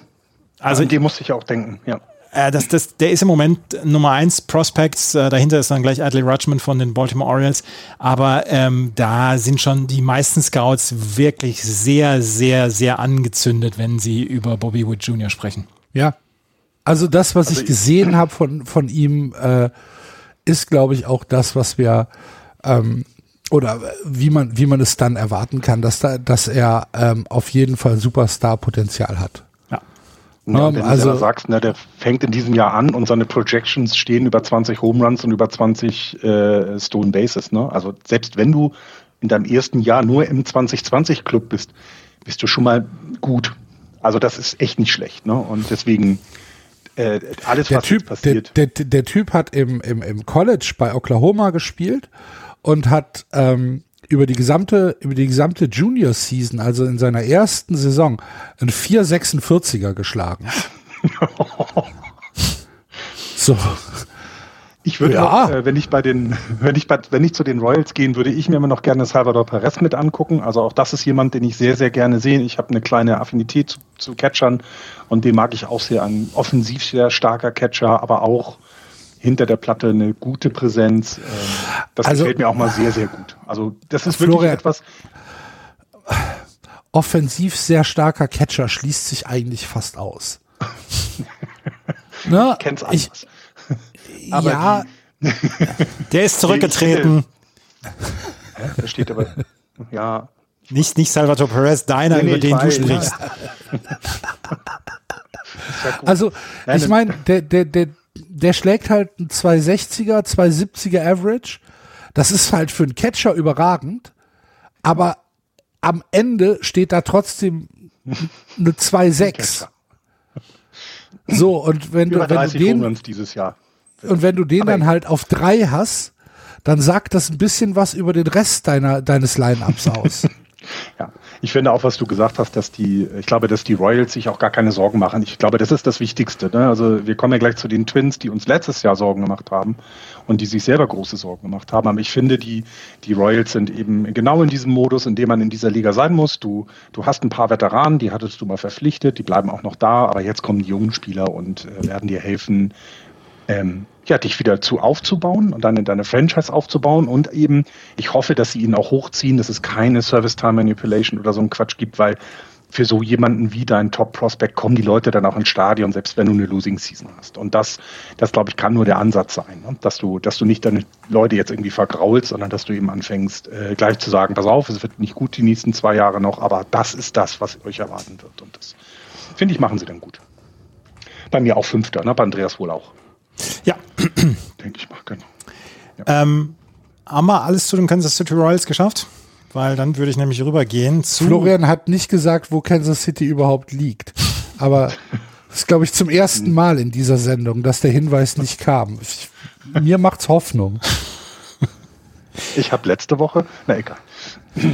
Dann kommen wir zu den Minnesota Twins, die ja durchaus für Aufsehen gesorgt haben, wenn man es neutral ausdrücken möchte, in dieser ähm, Free Agency Season seit dem Lockout. Ähm, vor dem Lockout haben sie noch nicht so richtig viel gemacht. Seit dem, ähm, seit dem Lockout haben sie allerdings so ziemlich alle Gazetten und alles, was im Baseball zu tun hat, aufhorchen lassen. Letztes Jahr haben sie ein wirklich schlechtes Jahr gehabt. 73 Siege, 89 Niederlagen. Und ähm, wir wussten, dass diese Offseason wild werden würde. So wild, wie sie dann durch die Minnesota Twins gemacht werden würde. Damit haben, glaube ich, die wenigsten gerechnet. Sie haben innerhalb von 24 Stunden haben sie Carlos Correa nach diesem Lockout geholt. Drei Jahre, 105 Millionen Dollar ähm, die Carlos Correa bekommt. Er hat ein Opt-out sowohl nach dem ersten als auch nach dem zweiten Jahr. Also können wir sagen, dass erstens das Risiko für die Minnesota Twins relativ minimal ist. Zweitens können wir allerdings auch sagen, wir wissen nicht, wie lange Carlos Correa bei den Minnesota Twins spielen wird. Hoffentlich drei Jahre, oder sie verlängern den Vertrag irgendwann oder sie verlieren ihn nach dem einen Jahr, haben dann allerdings 90 Millionen oder äh, 70 Millionen an Gehalt eingespart. Also das ist eigentlich eine Win-Win-Situation für beide. Die Minnesota Twins haben nicht allzu viel Risiko mit einem Dreijahresvertrag, müssen also nicht wie zum Beispiel Miguel Cabrera oder Albert Pujols äh, Carlos Correa bis er 57 ist durchschleppen. Auf der anderen Seite haben sie natürlich ein gewisses Risiko, dass er irgendwann sagen könnte, oh Mensch, Free Agency läuft dieses Jahr ganz gut, da versuche ich das dann nochmal und versuche versuchen, vielleicht noch ein paar Dollar mehr rauszuholen. Ähm, Carlos Correa ist ein Spieler, der das Middle of the Lineup und dieses Team auf der Stelle vier bis fünf Siege besser macht. Ich glaube, da müssen wir gar nicht groß drum herum reden. Er war der beste Free Agent, der auf dem Markt war, ähm, was die Position angeht oder was das Positionsspiel angeht. Und er ist von den, ähm, von den Minnesota Twins äh, geholt worden. Zwischendurch gab es dann noch ein paar Trades. Isaiah Keiner Verlefer zum Beispiel ist getradet, für den ist getradet worden. Den haben sie innerhalb von 24 Stunden dann weiter an die New York Yankees weitergegeben, haben dafür dann allerdings Gio Urshela und Gary Sanchez bekommen. Gary Sanchez, der wäre ich Yankees-Fan, mich schon mein absolut letztes Resthaar gekostet hätte, weil er wirklich nur am, am Fliegenfangen ist und äh, defensiv ein ein wirklich ein Hochrisiko-Catcher ist, möchte ich mal ausdrücken. Und auf dessen Namen oder auf dessen Kopf, auf dessen Stirn stand, ich brauche eine Luftveränderung so dringend wie nur etwas. Und er kommt dann jetzt zu den Minnesota Twins. Was allerdings in diesem ganzen, in diesem ganzen Prozedere rund um äh, Carlos Correa etc. und die ganzen Trades, die sie gemacht haben in den letzten Wochen, sehr unverständlich wirkt, ist das, was sie letztes Jahr gemacht haben, als sie nämlich José Berrios weggetradet haben zu den Toronto Blue Jays, ähm, als dann Kenta Maeda jetzt gegangen ist, ähm, Michael Pineda ist gegangen, sie haben ähm, Alex Colomi verloren als ihren Top-Reliever, sie haben Hansel Robles verloren, weil sie ihn getradet haben, Taylor Rogers, der jetzt dieses Jahr wahrscheinlich der Closer sein wird, den haben sie letztes Jahr quasi gar nicht gehabt, weil er eine Fingerverletzung hatte. Und ähm, ähm, all das macht die ganze Sache rund um die Minnesota Twins etwas schwierig zu bilanzieren. Wenn wir auf die auf das Line-Up gucken erstmal, dann sehen wir im Top-Line-Up werden Luis Araez als DH, Byron Buxton als Centerfielder, Carlos Correa als Shortstop sein. Carlos Correa, über den haben wir jetzt gesprochen, Byron Buxton ist einer der elektrisierendsten Spieler, die es so in der Liga gibt, als Centerfielder, sowohl defensiv als auch offensiv. Sein Problem ist, er kann nicht gesund bleiben. Er hat, äh, glaube ich, noch keine Saison gehabt, wo er mehr als 100 Spiele gespielt hat. Das ist die große, große Schwäche bei Byron Buxton. Als Luis Ares haben sie einen, einen DH, der wirklich in Ordnung ist und als Lead-Off-Hitter vor allen Dingen sehr, sehr gut ähm, arbeiten kann. 4, 5 und 6 sind wahrscheinlich äh, Jorge Polanco, Miguel Saneo und Max Kepler. Max Kepler hatte letztes Jahr ein absolutes Down hier und da hofft man sehr auf den Rebound. Was ich so im Springtraining bislang gesehen habe, war das sehr solide und wir wissen, dass er solide Zahlen abliefern kann, dass er dann auch knapp drei Siege im Wins Above Replacement bringen kann und dass er eigentlich dann auch ein sehr solider Rightfielder ist und er hat seine Position erstmal ähm, untermauert. Es gab ja immer mal wieder Trade-Gerüchte rund um ihn, aber er hat jetzt erstmal seinen Platz weiterhin im Rightfield. Bei Miguel Sano bekommst du halt ähm, eine ganze Menge Power. Du bekommst allerdings auch noch mehr Strikeouts von ihm. Und äh, hinten haben wir dann halt noch äh, Gio Urshela auf der Third Base, Alex Kirillov im Left Field und Gary Sanchez auf der Catching-Position. Gary Sanchez ähm, der dann mit Ryan Jeffers zum Beispiel eine Platoon-Situation dann eingehen könnte. Offensiv ist das wirklich eine ganze Menge, was die Minnesota Twins bieten können. Und wir haben über die Bomber Squad gesprochen. Ähm, auch dieses Jahr könnten sie hier eine ganze Menge kaputt machen offensiv. Das große Fragezeichen steht hinter dem Pitching. Sie haben sich Sonny Gray geholt. Ähm, dahinter allerdings ist nicht viel passiert. Bailey Ober, Dylan Bundy, Joe Ryan, Griffin Jacks. Bis gestern und ich habe es heute Morgen erst noch gesehen. Ähm, und Alex, äh, Axel, bitte beruhig dich und es ist nichts Schlimmes. Sie haben sich Chris Archer geholt. Ja, ich weiß. Ach so, du hast, du hast, diese, du hast diese Nacht schon verarbeitet, ja? Auch rein mental und zwischen, emotional. Zwischen, nein, Moment, zwischen, zwischen Akzeptanz und Verarbeitung steht ja noch, Resignation. steht ja noch eine ganze Menge. ähm, Chris Archer, bevor er Ich habe es erstmal akzeptiert, dass es so ist.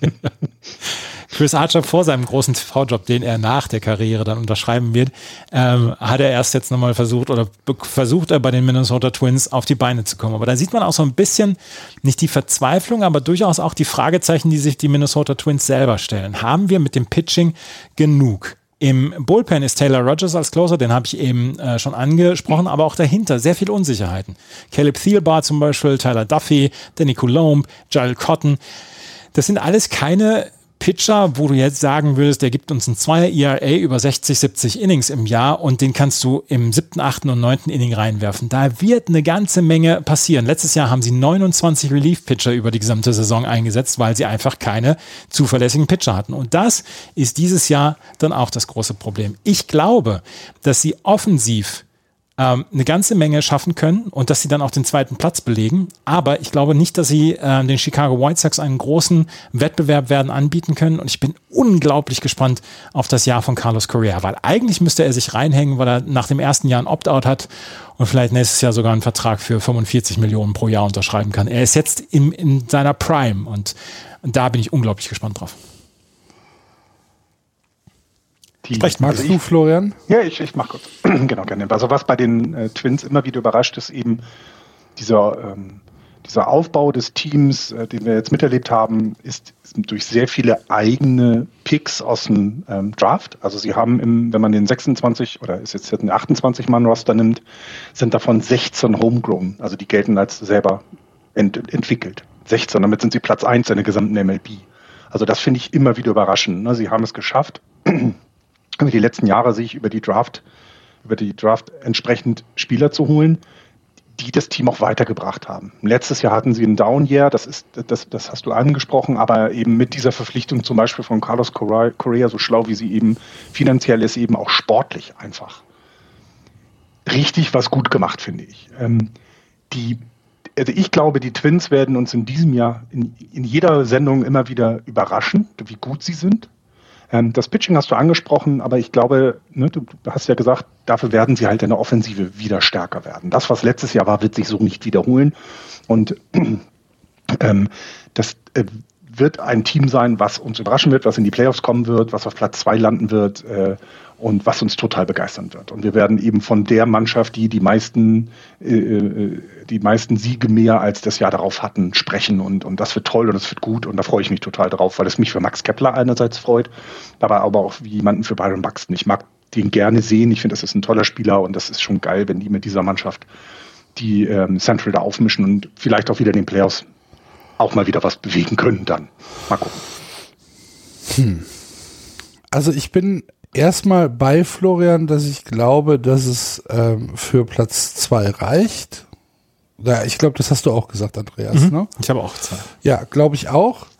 Ähm, auf der anderen Seite glaube ich aber auch tatsächlich, dass es keine wirkliche Konkurrenzsituation mit den Chicago White Sox geben wird. Ähm, wenn ich eben davon gesprochen habe, dass ich nicht verstehe, was die ähm, was die Tigers gemacht haben. Initial habe ich es noch weniger verstanden, was die Twins gemacht haben. Natürlich sind das gute Verpflichtungen, ohne jede Frage. Ähm, es ist aber so ein bisschen, es sieht für mich ein bisschen aktionistisch aus. Ich weiß nicht, ob da irgendwie ein wirklicher Building Plan hintersteht. Ähm, das kann aber wahrscheinlich auch erst die Zeit zeigen. Ich bin ehrlich gesagt ein bisschen pessimistischer als, äh, als Florian. Ich glaube tatsächlich nicht, dass die ähm, Twins irgendwie eine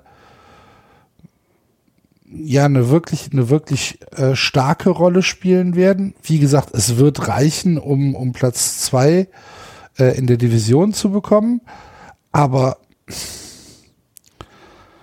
richtig viel mehr glaube ich ehrlich gesagt nicht. Und ähm, ich glaube zum Beispiel nicht, dass wir hier von einem Playoff-Run äh, reden, von den Minnesota Twins. Und ich weiß halt einfach nicht, wo, wo diese, wo diese Reise hingehen soll, weil das Line oder das Line-up, ja, das ist gut, aber ich weiß zum Beispiel nicht, dass so jemand wie Carlos Correa oder Jorge Polanco oder, oder auch Max Kepler, ähm, dass die halt, na, dass die halt äh, das Team so weit tragen, dass du sagen kannst, hier können wir im nächsten Jahr noch mal was addieren, weil was soll im nächsten Jahr kommen? Sie können ja in, den, in der nächsten Offseason ähm, nicht einfach so weitermachen, sondern eigentlich muss ja jetzt schon Ertrag her.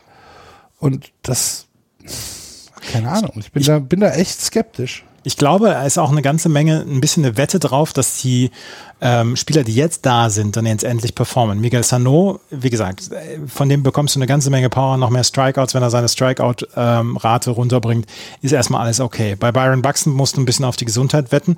Bei Max Kepler musst du ähm, darauf hoffen, dass er, dass er wieder zurückkommt. Aber eigentlich brauchst du ja bei einer, bei einer Mannschaft, die um diese drei Spieler ich sage jetzt mal so ein bisschen aufgebaut ist, brauchst du keinen Building Plan, sondern brauchst du eigentlich nur fertige Spieler, die dazu komplementär richtig gut sind oder den einen Standout-Spieler. Und den haben sie meiner Meinung nach mit Carlos Correa geholt.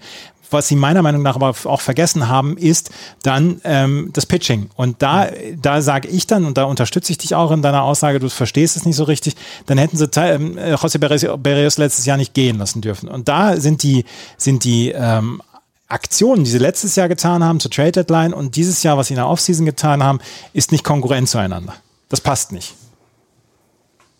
Ich habe ja. nicht damit gerechnet, dass sie das aktivste Team der Liga sein würden. Damit habe ich nur, also, also ernsthaft nicht. Stimmt. Und vor allen Dingen, ich meine, jemand wie Carlos Correa, der hat Championship-Erfahrung, der, der, der hat das echt drauf. Ne? Also da kommt wirklich, da kommt Erfahrung. Kommt aber natürlich aus einem komplett dysfunktionalen äh, Environment. Ne? Ja, klar klar. Ja, auch das äh, ist eine Gefahr. Aber ich mag zum Beispiel Carlos Correa, würde ich immer höher einschätzen als Javier Baez zum Beispiel. Was er deinem Club da, bringt. Da, da gehe ich mit. Deswegen finde ich das okay. Finde ich das okay. Ja, aber ich glaube, wir werden viel über die ich, ich, ich sag gar nicht, dass es nicht okay ist. Ich habe so, ich habe halt einfach so ein bisschen die, ähm, die Sorge, in Anführungsstrichen, dass es halt einfach ähm, dass da, dass da Namen verpflichtet worden sind. Und das, was du gesagt hast, Andreas, das verstehe ich, dass man dann sagt, das sind jetzt die zwei oder drei Puzzlestücke, die wir gebraucht haben, um dann auch äh, den restlichen Spielern nochmal einen Push zu geben, besser zu werden. Ja, kann sein, ist aber alles andere als, äh, als sicher. Ja. Und ähm, ich, äh, ich bin halt tatsächlich noch so ein bisschen, ich bin weit weg euphorisch zu sein. Was, äh, und wäre ich Twins-Fan, würde ich, würde ich sagen, okay, let's, let's freaking go. Und hm. ich will, dass diese Saison startet. Ich will diese Leute in Aktion sehen. Kann ich auch verstehen. Das, also wie gesagt, wenn das passt, wenn das zusammenpasst, dann ist das offensiv einfach ein, ein ganz elektrisierendes Team. Ja. Klar. Es sind ja Wir werden sehen es sind ja auch noch ein paar Starting-Pitcher da, die man vielleicht sicher so noch holen könnte, wenn man merkt, es passt nicht so ganz jetzt. Also, Mit Chris Archer haben sie ja gestern schon ja, eine ganze Menge, klar. schon eine ganze Menge geschafft. Das war das, was wir zur American League Central hatten. Kommen wir zur National League Central und in Anbetracht der etwas fortgeschrittenen Zeit und da der Hubschrauber hinter dem Wetten das Studio schon auf Axel wartet, fangen wir jetzt nicht mit den Milwaukee Brewers an, sondern wir fangen mit den Chicago Cubs an, nämlich das Team, das Axel vorbereitet hat. 71 Siege, 91 Niederlagen im letzten Jahr. Ähm, Axel, walte deines Amtes. Weißt du, wann äh, die Cubs das letzte Mal Platz 1 in der National League Central belegt haben? Haben sie nicht in ihrem Siegerjahr?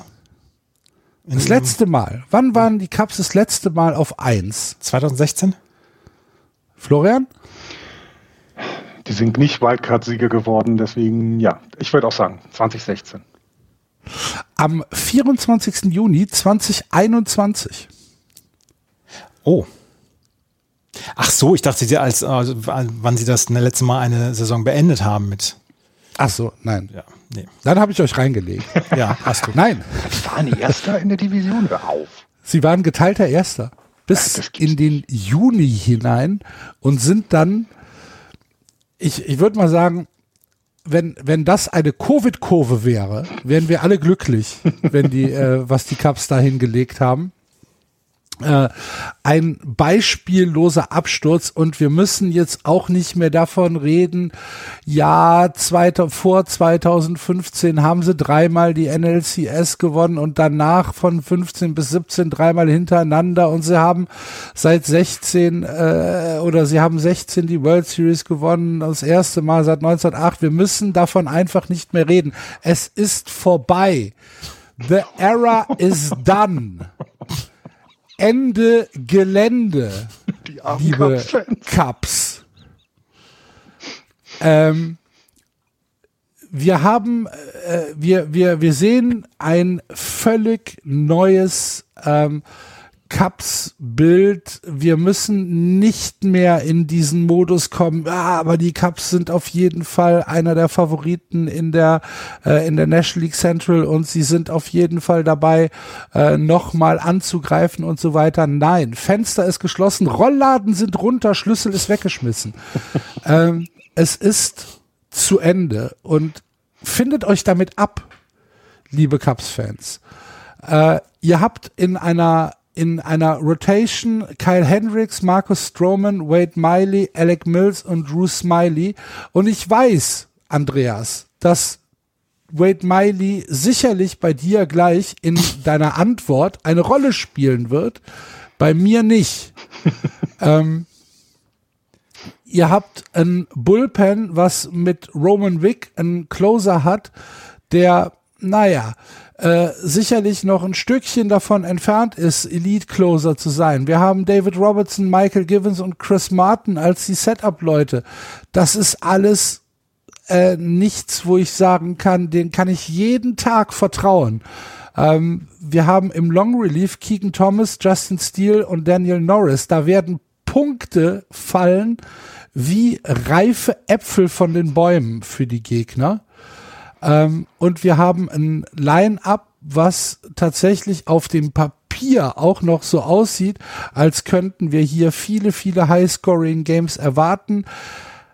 Das ist aber nur das Papier, denn ich äh, glaube, dass sowohl Wilson Contreras, äh, dass Ian Happ, dass Andrelton Simmons, Jonathan Villar ähm, äh, einfach nicht mehr in der Lage sein werden, äh, gegen MLB-Pitcher, gegen Elite-MLB-Pitcher ihre Schläge so anzubringen, dass die Cups irgendwie kompetitiv äh, antreten können in, äh, in, in dieser Saison. Wilson Contreras ist ja eh so eine Situation, wo du, wo du sagst, ähm, ich muss mal gucken, wo, wie lange diese Knie noch halten. Ähm, er ist ja auch äh, Catcher, spielt im äh, Line-Up im Moment so die Position 2-3, balgt sich da ein bisschen mit Frank Schwindel. Übrigens sehr cooler Name, ne? den müssen wir in unsere Liste der coolen Namen aufnehmen, der First Baseman.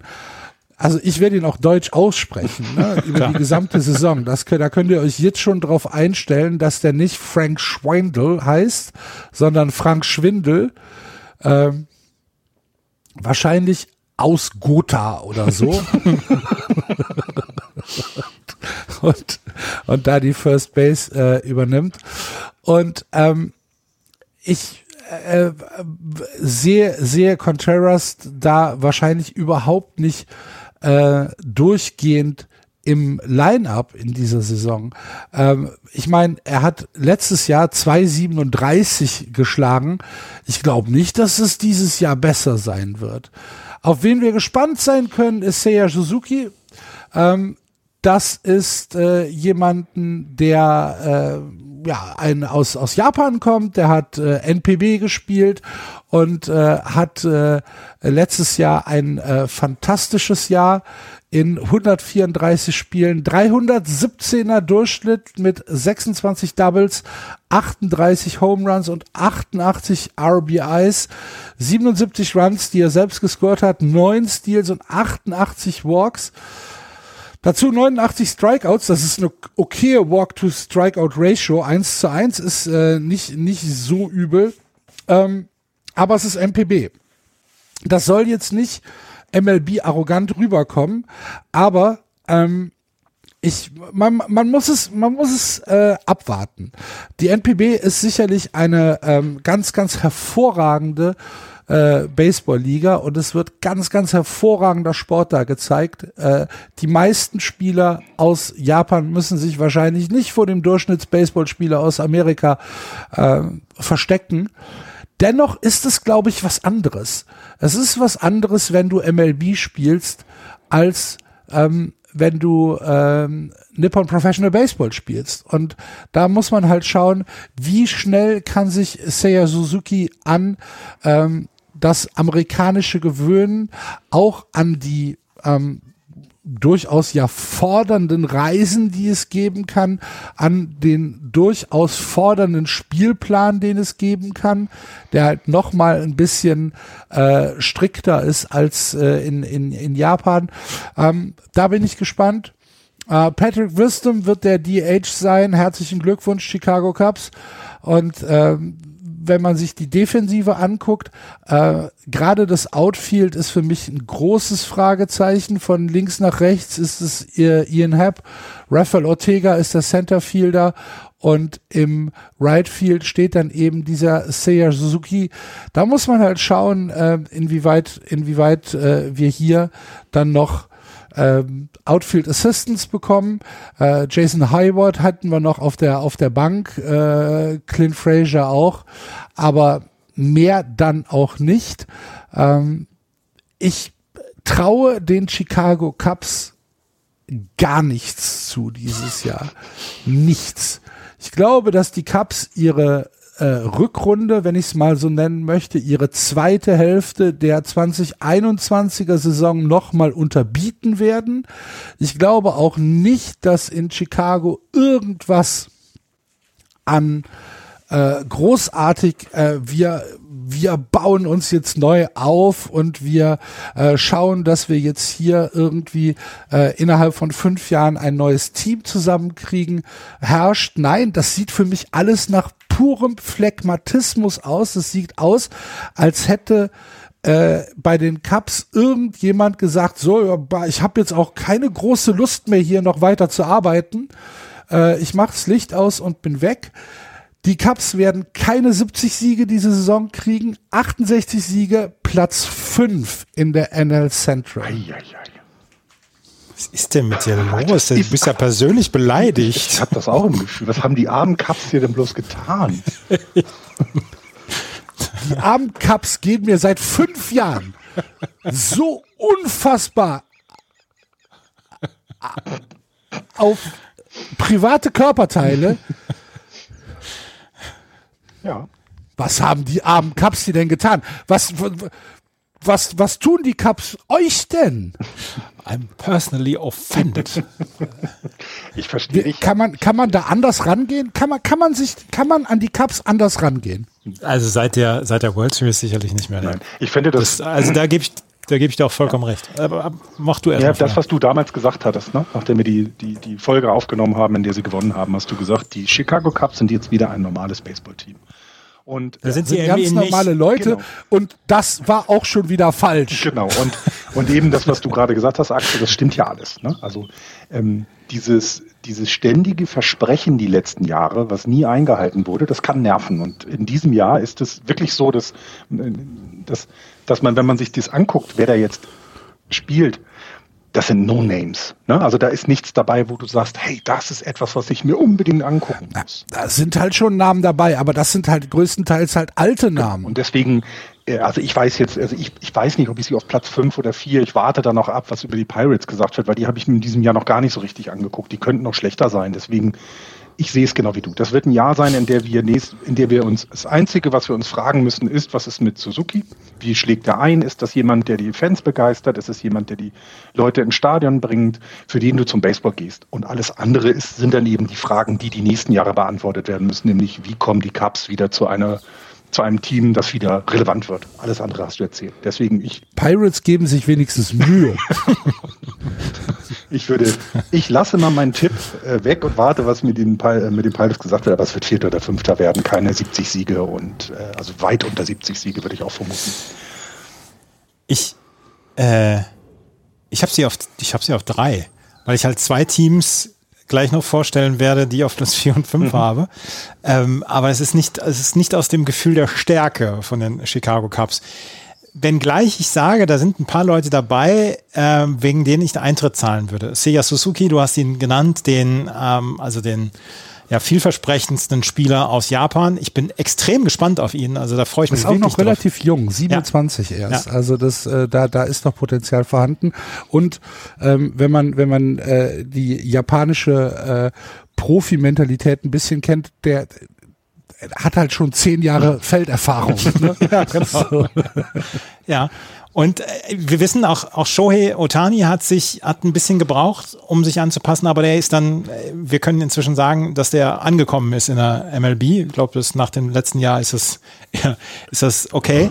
Ähm, ich glaube, dass Seiya Suzuki auch relativ schnell ankommen wird. Right Field ist jetzt nicht die komplizierteste Position. Ähm, und das auch nicht bei den Cups unbedingt. Von daher glaube ich, dass das für ihn funktionieren kann. Ähm, nach wie vor Andrelton Simmons. Andrelton Simmons, für den, für den bezahlst du für die Defensive Geld, allerdings nicht für die Offensive. Ähm, die, das Pitching ist meiner Meinung nach relativ gut, vor allen Dingen Wade Miley, der da dazugekommen ist.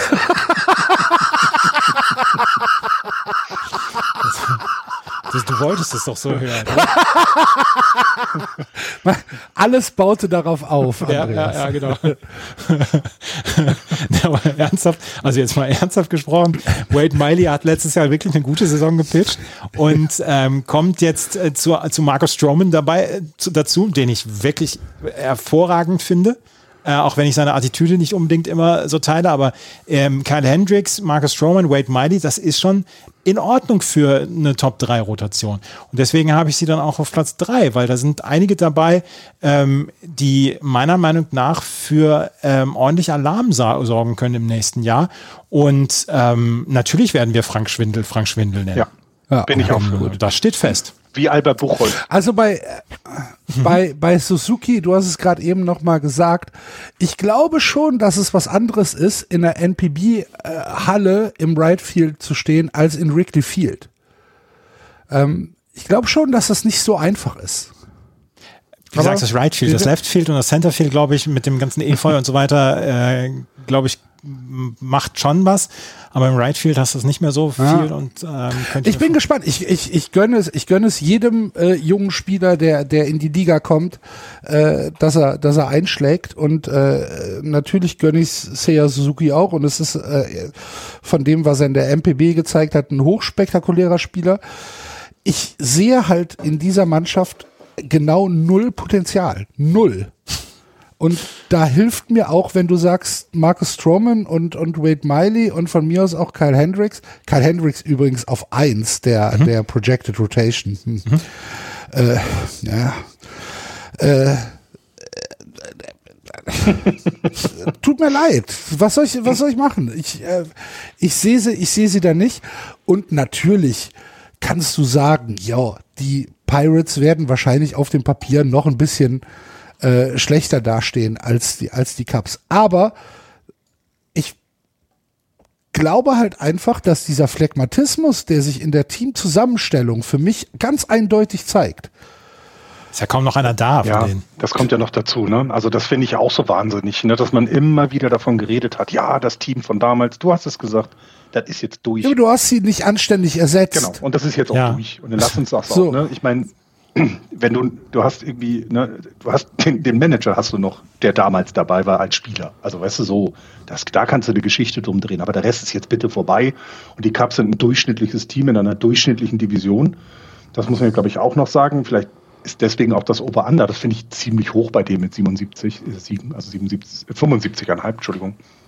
Finde ich sehr hoch, weil die, also dass sie 70 Siege bekommen, finde ich, da müssen sie schon reichlich anstrengen. Ich glaube nicht, dass es, äh, also, also ist, ihr seid ja völlig vernebelt von eurem Hass. Ich glaube, ich glaube Das ernsthaft, hat diese, nichts mit Hass zu tun. Es ist Enttäuschung. Ich bin nicht sauer, ich bin enttäuscht, Andreas. Ich werde meine Frau bitten, diesen Ähm. Part nicht zu hören. Ja. Die Chicago Cubs auf Platz 5 von ähm, Axel und von Florian, beziehungsweise Platz 4 vielleicht von Florian, getippt. Ich habe sie auf Platz 3 und ähm, ich schlage vor, Florian, wo wir jetzt dann Axel entlassen. Äh, Axel, bis zum nächsten Mal. Vielen, vielen Dank. Vielen Dank, liebe Hörer, fürs äh, Zuhören. Ich äh, muss ein bisschen arbeiten. Äh, wir hören uns versprochen nächste Woche wieder. Macht's gut. Bis demnächst. Ähm, Ciao. Florian, wir lass uns, lass uns jetzt, da wir sowieso schon durcheinander sind mit dem Plan, lass uns da einfach jetzt abwechseln. Du machst als erstes Milwaukee, dann mache ich Cincinnati, dann machst du St. Louis und dann mache ich Pittsburgh. Also kommen wir, kommen wir zu den Milwaukee Brewers, die im letzten Jahr die Division gewonnen haben mit 95 und 67. Und das haben sie gemacht, obwohl ihr Starspieler einfach nicht performt hat. Also ich glaube, wenn man über die, die Milwaukee Brewers des letzten Jahres redet, dann kann man viel, viel Positives sehen. Ich sage nur die Starting Rotation. Ähm, ich sage nur das Bullpen. Aber man muss auch darüber reden, dass der beste Spieler ein absolutes Down-Jahr hatte. Ne? Neun Home Runs hatte er nur. Neun. Christian Jellick, MVP-Kandidat. Ähm, das wird auch, glaube ich, das Wichtigste sein in diesem Jahr. Was passiert mit, mit, mit Christian Jellick? Egal, was quasi drumherum in diesem Team passiert ist. Du musst, du musst diesen, diesen, ja, du musst diesen Starspieler und der Spieler, der ja deine Franchise mal tragen sollte, den musst du wieder aufbauen. Und ich bin sehr gespannt, was mit Christian Jellick dieses Jahr wird. Also, weil es eben so ist, dass du, dass du jemanden hast, auf den jetzt ja auch alle gucken. Ne? Also, es ist ja nicht nur so, dass die, dass du sagst, ähm, der kann jetzt in Ruhe wieder besser werden. Nein, alle werden drauf gucken, alle werden auf die ersten At-Bats gucken, alle werden darauf schauen, ähm, wie er sich gibt, also wie, wie seine wie sein, wie sein komplettes Aussehen äh, auf dem Platz ist und wie er sich darstellt. Und, und das ist so die allergrößte Frage. Denn wenn man sich sonst das Team anguckt, und ich glaube, man muss bei den Milwaukee Brewers eben mit dem letzten äh, Jahr und auch in diesem Jahr beginnen mit, das, mit dem Starting Pitching. Ähm, du hast, mit, mit Corbin Burns, Brandon Woodruff und Freddie Peralta hast du einen 1, 2, 3 Punch, der, der dir verspricht, wieder mal wie letztes Jahr ein ERA unter drei zu kriegen, die ersten, diese drei in der Rotation. Ne? Das, das ist wieder möglich. Ne? Zwar ist Brandon Woodruff jetzt schon 29, aber trotzdem, das ist definitiv möglich und das war äh, im letzten Jahr auch die Stütze dieses Teams, das Pitching. Ne? Und ähm, äh, Adrian Hauser und Eric Lauer dann, die auch noch entsprechend, ähm, ähm, in, entsprechend, entsprechend dazu beitragen, dass, dass du eben vermutlich wieder eine der Top 10 Rotations in der gesamten Liga haben wirst. Na, also, sie waren letztes Jahr zum Beispiel, haben sie als, als äh, ähm, ähm, als, als gesamter Starting-Pitching-Staff haben sie, waren sie die beste Mannschaft und haben die wenigsten Home per Nine Innings abgegeben, die wenigsten Hit, äh, zweitwenigsten Hit per Nine Innings. Das WIP war das zweitbeste und das ERA, das, das, der Starting-Pitching war das zweitbeste der gesamten Liga. Und ich, ich gehe davon aus, das wird auch in diesem Jahr wieder so sein. Es wird auch in diesem Jahr wieder so sein, dass, dass das es trägt und wenn dann eben wenn du dann guckst, was sie getan haben auf der Trade Deadline, sie haben sich mit Trevor Gott noch einen ähm, weiteren Middle Reliever geholt, sie haben ähm, mit JC Maria auch einen Long Reliever noch geholt. Das heißt, du hast schon gesehen, so ein bisschen haben sie da noch unterstützt, aber ihr wirklich richtig gutes Bullpen haben sie, haben sie ja weiter äh, beibehalten. Ne? Josh Hader ist ihr Closer, der wird in diesem Jahr auch wieder Lights Out Pitching machen. Ähm, der ist in den Power Rankings der Closer auf Platz zwei gewählt worden im letzten Jahr. Also ich, ich das, da, da, was willst du da, was willst du da sagen? Ne? Dass da, da hast du tatsächlich etwas, ähm, was dir, was dich letztes Jahr getragen hat und was sich auch in dieser Saison tragen wird. Also wenn wir über die, wenn wir über die äh, Milwaukee Brewers reden, dann reden wir tatsächlich dann tatsächlich über ähm, über das Starting Pitching. Und ich, ich glaube, ich glaube, das, das ist deren größte Stärke. So. Ähm, du hast dann eben dieses Fragezeichen in der Offensive mit Christian Jellick, du hast das Fragezeichen mit Keston Hiura, der, ähm, äh, als er vor zwei Jahren in, in die Mannschaft kam, einfach als ja, das wird jemand sein, der uns weiterhelfen wird und dann absolut abgestürzt ist. Letztes Jahr ein 1,68er Average, äh, 77 Strikeouts in 179 Plate Appearances. Also einfach, der hat einfach nicht das äh, gehalten, was er mal versprochen hat.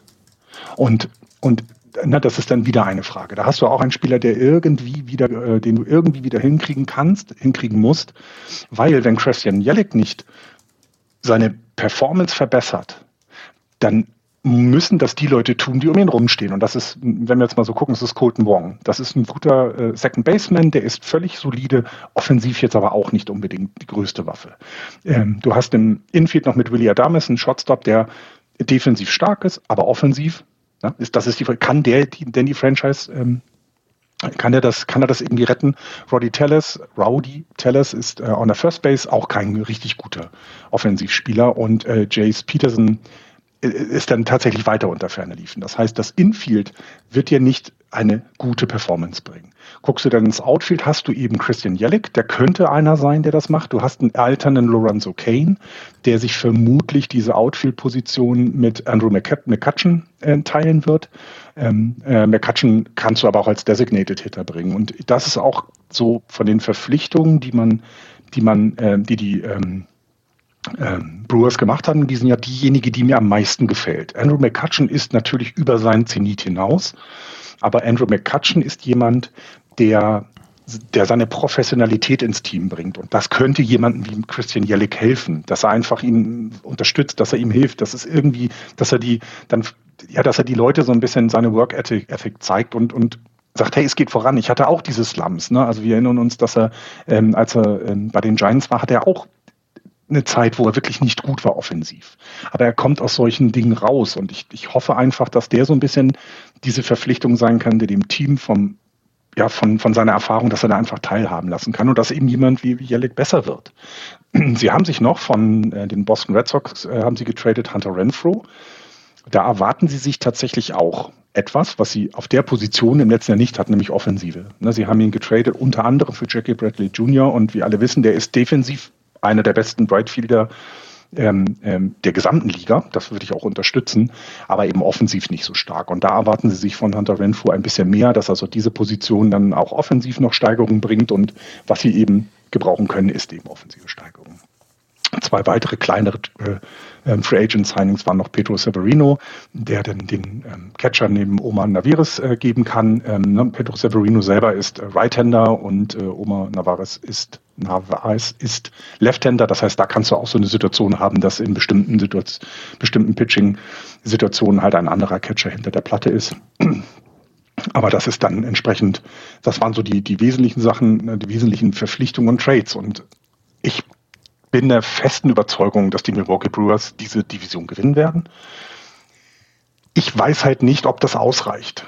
Ne? Also die Frage ist nicht, ob sie sie gewinnen werden, sondern die Frage ist, ob sie, ob sie denn in den Playoffs weiterkommen. Sie sind letztes Jahr an den, äh, in der NLDS recht kläglich, in Anführungsstrichen, mit 1 zu 3 an den Braves gescheitert, die dann zwar die World Series gewonnen haben, aber das schlechtere Team waren. Ne? Das heißt, die, die, die Brewers hatten sieben Siege mehr und verlieren trotzdem die Serie gegen die Braves. Das, also, das war nicht gut. Und das musst du, da muss sich was verändern. Ne? Das, das ist, glaube ich, das, worauf die Brewers gucken müssen. Ähm, was man noch sagen muss, ist, ähm, dass die, ähm, ähm die Brewers äh, es abgelehnt haben, dass ihr President of Baseball, der Mr. Steams, dass der Stearns, dass der mit den Mets ein Interview führen kann. Also sie wissen, dass eben das, was die Brewers in den letzten Jahren gemacht haben, eben ein bisschen Aufmerksamkeit hat. Und da haben sie gesagt, nee, der bleibt bitte bei uns.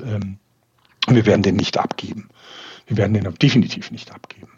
Und ähm, ich freue mich dass, ähm, auf die Brewers. Ich freue mich darauf, dieses, diese Starting Rotation wieder bei der Arbeit angucken zu können. Also es wird im Moment äh, überlegt, ob es nicht doch sogar eine äh, Sechs-Mann-Rotation geben kann. Aber selbst bei einer Fünf-Mann-Rotation, das ist einfach, das ist also, das ist einfach richtig gutes Pitching und das ist passt. Und diese Frage nach der, der Leistung von Christian Jelek, die möchte ich dieses Jahr beantwortet haben, weil sonst haben die Brewers echt ein Problem. Ne? Das, das muss man ganz deutlich sagen. Da müssen wieder da muss wieder viel auf Schultern getragen werden, die dafür nicht sind. Und wenn man eben sagt, ne, der gute Mr. Jellick hat einen Vertrag seit 2020 für acht Jahre mit einer weiteren Mutual Option im neunten Jahr. Der bleibt also noch etwas und verdient nicht wenig mit 26 Millionen pro Jahr. Das ist also auch niemand, den du dann einfach mal so los wirst, in Anführungsstrichen, falls er eben einfach seine, seine Leistung nicht bringt.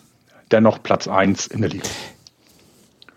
Ich habe sie auch auf Platz 1 in der Liga und ich glaube auch, dass sie relativ ungefährdet diese ähm, Division gewinnen werden. Ähm, ich bin nach wie vor dann auch von dem Pitching, was du auch gesagt hast, überzeugt mit Burns, Woodruff und Peralta und von mir aus auch Adrian Hauser. Den habe ich übrigens bei, bei Out of the Park und der hat mir jahrelang wirklich extrem guten, gute Arbeit gebracht. Ähm, Josh Hader als Closer ist natürlich auch außerhalb jeglicher Diskussion. Mir fehlt so das ganz Spezielle. Und dafür ist ja jemand wie Christian Jellick eigentlich da. Und deswegen müsste er ja eigentlich dann auch diese Leistung abliefern. Und die hat er im letzten Jahr nicht abgeliefert. Und deswegen brauchen sie das. Dieses Besondere, das ist aus dem, aus dem Line-Up meiner Meinung nach ist nur er in der Lage, dieses Besondere zu liefern. Und dass in ganz, ganz, ganz kleinen Anführungsstrichen vielleicht noch zwischendurch Hunter Renfro, ähm, Andrew McCutcheon kann vielleicht, vielleicht für den einen oder anderen magischen Moment mal sorgen, aber nicht konstant über eine gesamte Saison. Dafür ist er dann jetzt auch zu alt. Aber ansonsten sehe ich da halt sehr, sehr solide Leute, aber keiner, der für den ja, ich sehe halt nicht den Carlos Correa bei den, bei den äh, Milwaukee Brewers. Den gibt's halt nicht. Und ich glaube, wenn sie mehr haben möchten als das, was sie im letzten Jahr hatten, NLDS gegen die Braves 1 zu 3 auszuscheiden, dann bräuchten sie noch jemanden für, ähm, für den Schlag und für das Feld. Und das haben sie meiner Meinung nach nicht. Und Christian Jellick, da müssen, der, der braucht einen Bounceback hier dieses Jahr. Weil das war, was er letztes Jahr abgeliefert hat, war nicht viel. War nicht gut. Und dass sie trotzdem dann noch die NLDS erreicht haben, ist dann hauptsächlich dem Pitching geschuldet, aber darauf, glaube ich, können wir uns wieder ja. freuen. Ja, absolut. Und ähm, ich vermute auch nicht, dass jetzt noch große Verpflichtungen kommen werden. Also ich glaub, glaube nicht. Und ähm, wir drücken alle die Daumen, dass der gute Christian Jellick einfach aus diesem Loch rauskommt, weil er war ja auch ein spektakulärer Spieler. Ne? Das darf man nicht vergessen. Auch ein First-Round-Pick ja, ja. damals bei den Marlins. Ähm, also das ist schon, das, das ist schon etwas, was, ja, was den, was den, äh, was nur fehlen kann. Also projected wird er zum Beispiel bei 26 Home Runs. Das wäre ja schon eine absolute Steigerung zum letzten Jahr. Ne? Das wäre schon einfach fantastisch, wenn er das schaffen würde. Ja, absolut. Aber wir sind uns einig, ähm, dass wir, dass die, ähm, dass die Milwaukee Brewers diese Division ja. gewinnen werden. Ich vermute mal, dass Axel auch nichts anderes gesagt hätte. Ich werde ihm da nochmal in der Runde nachfragen. Ja, ja, aber ich er ist vielleicht nicht ganz so persönlich enttäuscht von den, ähm, von den, von den Milwaukee Brewers wie von den Chicago Cubs. Ich glaube, darauf können mhm. wir uns dann einigen. Kommen wir, während, wenn wir schon so weitermachen, ähm, dass wir so ein bisschen durcheinander gehen, kommen wir zu den Cincinnati Reds. Am 28. August 2021 waren sie auf Platz 2 in der National League Central mit 71 Siegen und 59 Niederlagen. Dann haben sie 12 zu 20 ähm, verloren und ähm, dann war nichts mehr so, wie es vorher war. Nach der Saison, also noch vor dem Lockout, haben sie Tucker Barnhart zu den Tigers getradet, um die 7,5 Millionen Option für 2022 nicht zahlen zu müssen. Nick Castellanos, den sie vor der Saison geholt hatten, der hat aus seinem Vertrag, ähm, ist aus seinem Vertrag rausgegangen. Er hat ähm, äh, die Free Agency äh, gewählt, statt bei den Cincinnati Reds zu bleiben und dort 34 Millionen Dollar zu bekommen. Da ist er ist Free Agent geworden nach dieser Saison, anstatt die 34 Millionen Dollar zu nehmen. Ähm, sie haben den Vertrag von Wade Miley ausgekauft, ähm, 9 Millionen Dollar haben sie ihm dafür bezahlt und sie wollten nicht seine 10 oder 11 Millionen, die er jetzt dann bei Chicago bekommt, wollten sie ihm nicht zahlen. Ähm, die, der, der, General Manager Nick Crawl hat dann gesagt, ja, wir müssen unsere Ressourcen dann anpassen, dann auch dem, was wir im Moment hier haben und vor Ort haben. Und die Cincinnati Reds sind eigentlich gehören sie zu den Teams, die mehr zahlen können. Ist ja eins der Originalteams. Ist, äh, der Opening Day findet immer bei den Cincinnati Reds statt.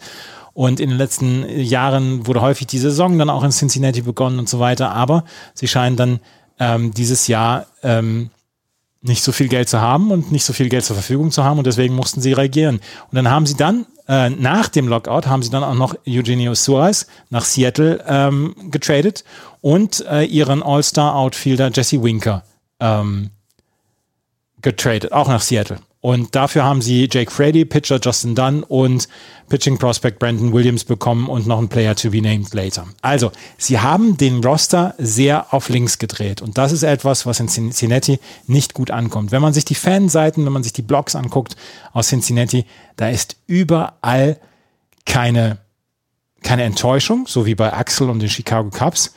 Da ist die pure Wut vorhanden. Weil sie sagen, dieser Roster ist komplett runtergerockt worden. Was haben wir denn jetzt noch?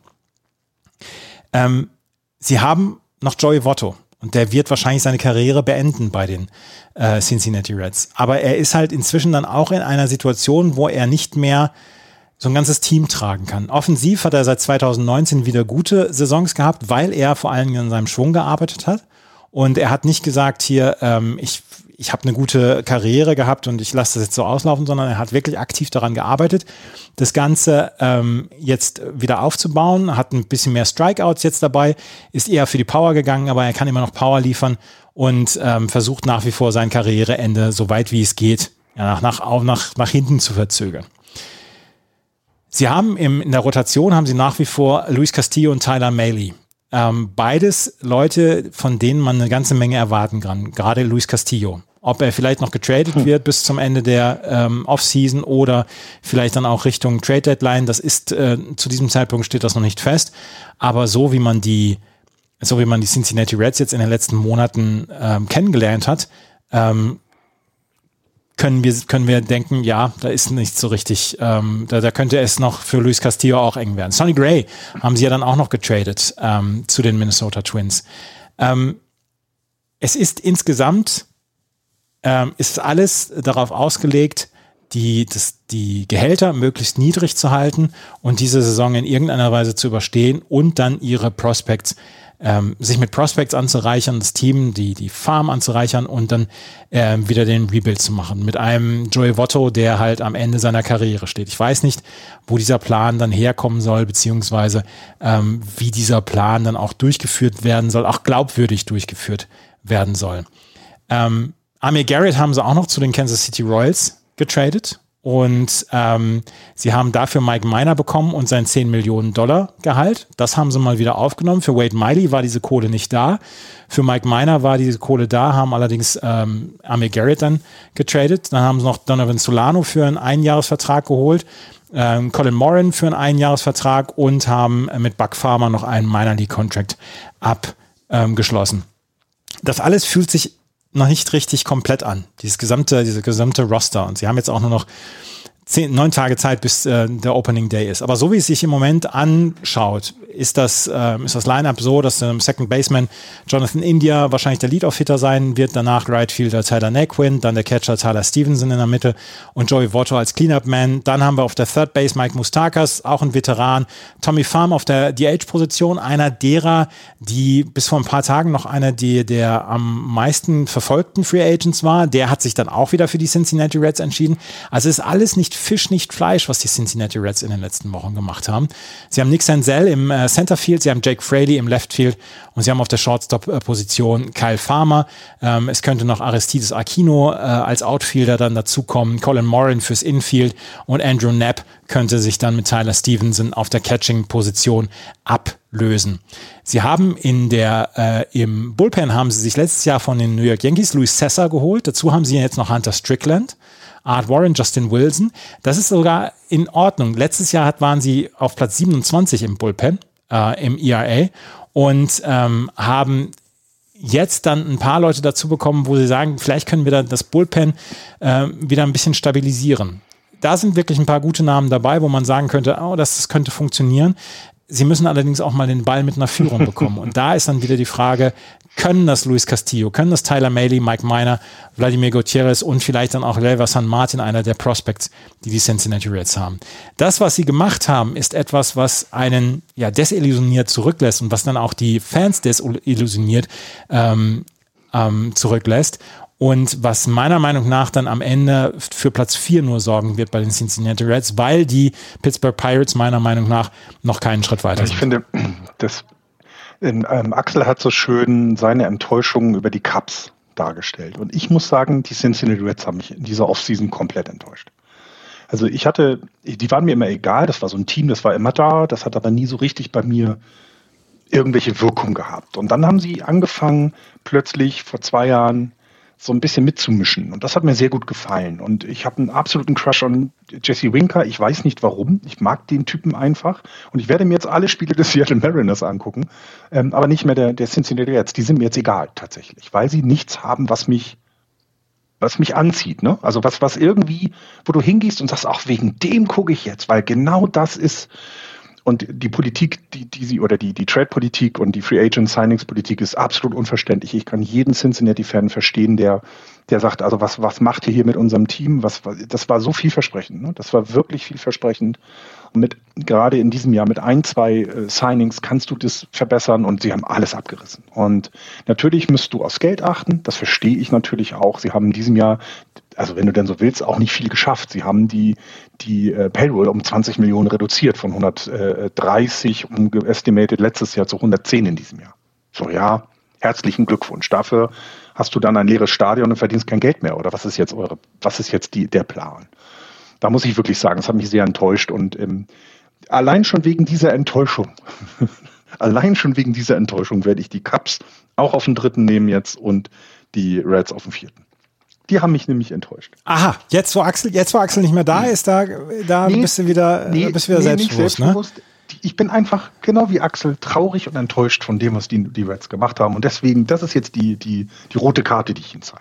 Lasst sowas. Macht das nicht mit mir. Aha. Also die Reds dann auch auf Platz 4, ja? ja? Ich gebe dir da vollkommen recht, die sind in diesem Jahr einfach. Das passt nicht. Ne? Und ich meine, so gern ich, so gern ich Tommy Pham mag, also das ist ein toller Spieler. Ich glaube, der bringt deine Franchise auf der bringt was mit, definitiv. Aber warum hast du dann andere gehen lassen? Ne? Also, das ist alles so, es ist alles nicht. Das Einzige, was ich überraschend finde, ist hier in der, in der, bei den Fangraphs, bei der Depth Chart, werden fünf Closer angegeben. Ne? Mit Art Warren, Hunter Strickland, Louis Cesar, Justin Wilson und Jeff Hoffman. Können alles Closer sein. Finde ich sehr lustig. Das, die, die closen dir alles genau. kurz und klein. Das Interessante in ist, die Projected Saves dieser fünf Leute zusammen ist 14. Ja. ja genau. Weil sie wahrscheinlich nicht genau. viel mehr Safe-Situationen genau. genau bekommen werden. Ne? Und äh, das ist Cincinnati, der, der, Great American Ballpark ist toll und ähm, ich habe sie damals, ich fand sie immer so halbwegs sympathisch, wegen Joey mhm. Votto dann auch, damals ja auch noch, als Donald Lutz da seine kurzen Stints da hatte. Ähm, aber das ist so, es ist so ein Nicht-Team geworden ja. über die Jahre. Leider ja. Es ist so, sie haben ja, äh, sie, sie leben ja quasi immer noch von, von Pete Rose. Über den man ja nicht reden darf. Na, also das kommt genau. ja dazu, das passt dann auch. Ne? Also genau. du hast einen der besten Baseballspieler aller Zeiten in deinem Club gehabt und über den darfst du nicht reden. Und das sind so Dinge, es ist ja. schade, ne? weil diese, diese, äh, ich glaube, Cincinnati hat einfach, einfach, hätte anderes verdient gehabt nach den letzten beiden Jahren. So will ich es vielleicht sagen, genau. Ja. So, das, das ist eine gute Beschreibung. Vielen Dank dafür. Die Cincinnati Reds für uns beide dann auf Platz 4. Ähm, welches Team machen wir als nächstes? Wir machen als nächstes die St. Louis Cardinals, die gestern für den ganz großen Splash gesorgt haben, nochmal in der Free Agency. Die, die sich so nochmal richtig nach vorne gesigned haben mit der Verpflichtung von Herrn Buchholz. Albert Buchholz wird seine, genau. seine Karriere beenden, wie man das auch will. Der wird auf jeden Fall seine, der wird nochmal die Uniform äh, anziehen, die er sehr viele Jahre lang getragen hat und nach, ich glaube, zwölf Jahren waren es, ne, wird er dann zurückkommen nach St. Louis äh, für ein Jahr. Du kannst es in diesem Jahr auch machen. Die National League hat ja auch einen Designated Hitter Spot, deswegen kannst du das gerne machen, aber wir werden ihn auch nicht so häufig sehen. Interessant war, als diese Verpflichtung kam, ähm, ich lese ja gerne eben SB Nation äh, oder Fansites äh, und so weiter, wo also eben keine professionellen ähm, Journalisten etwas schreiben, sondern eben Fans und da kommt diese Verpflichtung von Herrn Puchholz nicht gut rum. Muss man, muss man so sagen. Die sind davon nicht so begeistert, die Fans, weil er einfach dir nichts mehr bringt. Und wenn er seine Karriere beenden will, dann ist das auch okay. Er hat ja auch bei, äh, hat ja auch letztes Jahr, als er mit den Angels, ähm, äh, mit den Dodgers, Entschuldigung, damals bei den, ähm, bei den Cardinals dann war, hat er ja auch einen tollen Empfang bekommen. Und sie haben, haben ihn ja auch warm umarmt und gesagt, schön, dass du noch mal da warst. War eine tolle Zeit mit dir. Äh, nett. Aber nein, haben sie anders gemacht. Ich, äh, gut, wir werden sehen. Er wird nicht viel spielen. Es ist auch jetzt nicht ausschlaggebend, glaube ich. Das muss man auch deutlich sagen. Ne? Wenn, wenn man sich überlegt, was ist dann, was sind die ausschlaggebenden Signings, die die äh, St. Louis Cardinals gemacht haben? Sie haben sich Corey Dickerson geholt ähm, für die Offensive. Ähm, sie haben sich Steven Matz geholt ähm, oder wieder verpflichtet, sagen wir so. Und sie haben ein bisschen was im Bullpen gemacht. Netwood Green geholt. Äh, sie haben Drew Verhagen aus Japan geholt, der also ein Amerikaner ist, aber in Japan gespielt hat. Und Aaron Brooks aus der koreanischen äh, Baseball-Organisations Organisationsliga haben sie gesigned. Das heißt, sie haben ein bisschen was noch im Relief gemacht, weil im Grunde man davon ausgehen muss, dies, bei den St. Louis Cardinals wird es wie in jedem Jahr laufen. Die St. Louis Cardinals werden vielleicht nicht wie im letzten Jahr äh, 17 Spiele hintereinander gewinnen. Das glaube ich nicht. Aber genau diese 17 Spiele äh, Winning Streak hat sie ja dann quasi in die Postseason gebracht, wo sie dann allerdings gegen die wirklich starken äh, Dodgers ähm, das Wildcard Game verloren haben. Also das kann man ihnen, glaube ich, auch nicht vorwerfen, denn die Dodgers mit 106 Siegen im letzten Jahr, zwar nur das zweitbeste Team in der Liga, aber das war schon das war schon ein Powerhouse und da kannst du auch gerne mal so ein Wildcard-Game verlieren. Aber genau das hat dann dazu geführt, dass die, dass das Cardinals Front Office einfach Mike Shield entlassen hat. Und das, das ist auch so etwas, ne, du, du hörst das ganze Jahr über St. Louis nicht viel. Du, es ist eigentlich eine sehr verlässliche Franchise, die uns verlässlich auf den Geist geht. Und dann feiern sie ihren Manager. Und das war schon überraschend, finde ich. Der neue Manager Oliver Marol ähm, kommt aus der eigenen Organisation, wie so häufig bei den Cardinals. Das haben wir immer schon mal wieder erlebt. Ähm, das heißt, ähm, die Cardinals werden jetzt einen, ähm, einen äh, Skipper haben, der 35 Jahre alt ist. Lass uns mal durch den Kader gehen, wer alles älter ist. okay, es sind nicht so viele, aber es ist natürlich so. Ne? Also du hast tatsächlich eben Entschuldigung. Du hast mit Jadir Molina jemand, der 40 ist. Du hast mit Albert Buchholzer eben, der ähm, 42 ist. Ähm, ich habe gerade einen Frosch im Hals, entschuldige. Äh, Paul Goldschmidt ist fast so alt wie sein Manager. Ähm, Adam Wainwright ist fünf Jahre älter. Ähm, äh, Miles Mikolas ist äh, fast so alt wie er. Also das ist schon sehr merkwürdig. Ne? Du hast mit Mike Shield einen verlässlichen Manager gehabt und irgendwie hat er deiner Erwartung nicht entspro entsprochen. Und dann haben die, Red, äh, die, die, die Cardinals etwas gemacht, was ich nie erwartet hätte, ihren Manager gefeuert und haben jetzt einen neuen. Das finde ich, das macht auch so ein bisschen die, das macht auch so ein bisschen die Veränderung in diesem Jahr aus, denn ich habe es ja gerade erwähnt, so viele Free Agents und Trades haben sie jetzt nicht gemacht. Gucken wir mal an, was sie, was sie im Angebot haben. Wir haben ähm, im letzten Jahr ähm, etwas, was äh, nicht sehr häufig kommt, äh, Golden Glove Winners innerhalb eines Teams. Was meinst du, wie viele Golden Glove Winner bei den, ähm, bei den Cardinals denn im Team sind? Was meinst du? Fünf. Drei. Paul Goldschmidt, Fünf. First Base, Tommy Edmonds, Second Base, Nolan Arenado, Third Base und äh, Tyler O'Neill und Harrison Bader äh, bei dem Outfield, also Left Field und Center Field. Also fünf Golden Glove Gewinners zeigt eben davon, du hast echt eine gute Defensive. Also das muss man sagen, das ist sehr verlässlich. Ich meine, ähm, alleine, dass du eben quasi im letzten Jahr dir Nolan Arenado geholt hast, hat ja diese Third-Base-Position einfach nochmal hochgehoben. Das ist ein, ein toller äh, defensiver Spieler und selbst in der Offensive wird er dir definitiv deine, keine Ahnung, 25 bis 30 Homeruns bringen. Ähm, du hast ähm, mit Paul Young einen Shortstop, der immer noch in, der, in seiner Prime ist, offensiv wie defensiv absoluten Gewinn. Paul Goldschmidt, Gold Glove Gewinner, absoluter Gewinn, First Base, das ist richtig, richtig gut. Also das ist, das, das ist schon klasse. Und Tommy Edman an, an der Second Base ist jetzt offensiv nicht die Stärke, aber defensiv einfach überragend, will ich es jetzt mal nennen. Ne? Du hast eben mit äh, Radio Molina einen Catcher, der sehr alt ist und du musst eben gucken, wie viele Spiele er noch äh, tatsächlich hinter der Platte sein kann. Denn das wird von Jahr zu Jahr mal schwieriger. Ne? Als Catcher musst du immer knien, nach 17 äh, Saisons ist es vielleicht auch mal an der Zeit, das Ruder zu übergeben. Es wartet mit Andrew Knissner äh, jemand, der ähm, zwar auch schon 27 Jahre alt ist, aber der könnte dann teilweise die entsprechenden ähm, ähm, ähm Positionen übernehmen und du hast halt in der AAA mit Ali Sanchez und Ivan Herrera zwei Catcher, die in der AAA spielen, ähm, die du dann irgendwann hochbringen wirst, vermutlich um ihnen mal Erfahrung mitzugeben ähm, und dieses Ganze zu bringen, aber jeder vermutet ja auch, dass es jetzt die letzte Saison von Jade Molina sein wird. Denn also tatsächlich mit 40 noch catchen ist nicht gut. Wir haben gerade gesagt, das Outfield ähm, ähm, hatten wir mit Harrison Bader und ähm, mit ähm, Tyler O'Neill, Goldglove-Gewinner, und da, da kommt dann noch Dylan Carlson zu, der ein völlig okayer äh, offensiver Spieler ist. Also die Lineup, wenn man sich das anguckt, noch als Designated Hitter äh, Corey Dickerson dazu gerechnet, manchmal vielleicht noch eben Albert Pujols, der jetzt als Righty dann, dann schlagen wird. Das heißt also, da könnte es eben auf dieser Position den Wechsel zwischen Dickerson und Pujols geben. Ähm, aber ich glaube, Dickerson kann auch andere Positionen spielen. Also der muss nicht nur auf, ähm, der könnte zum Beispiel auch mal in die First Base oder ähnliches machen. Dass vielleicht auch Paul Goldschmidt dann mal entsprechend ähm, die Designated Hitter Position übernimmt. Also da mache ich mir keine Sorgen. Die Offensive war im letzten Jahr Liga-Durchschnitt, also guter Liga-Durchschnitt, sagen wir es so, das wird sie auch in diesem Jahr sein sie wird jetzt nicht, sie ist jetzt nicht so wahnsinnig verstärkt worden durch die Verpflichtung von Dickerson oder Puchholz, dass du irgendwas reiten wirst.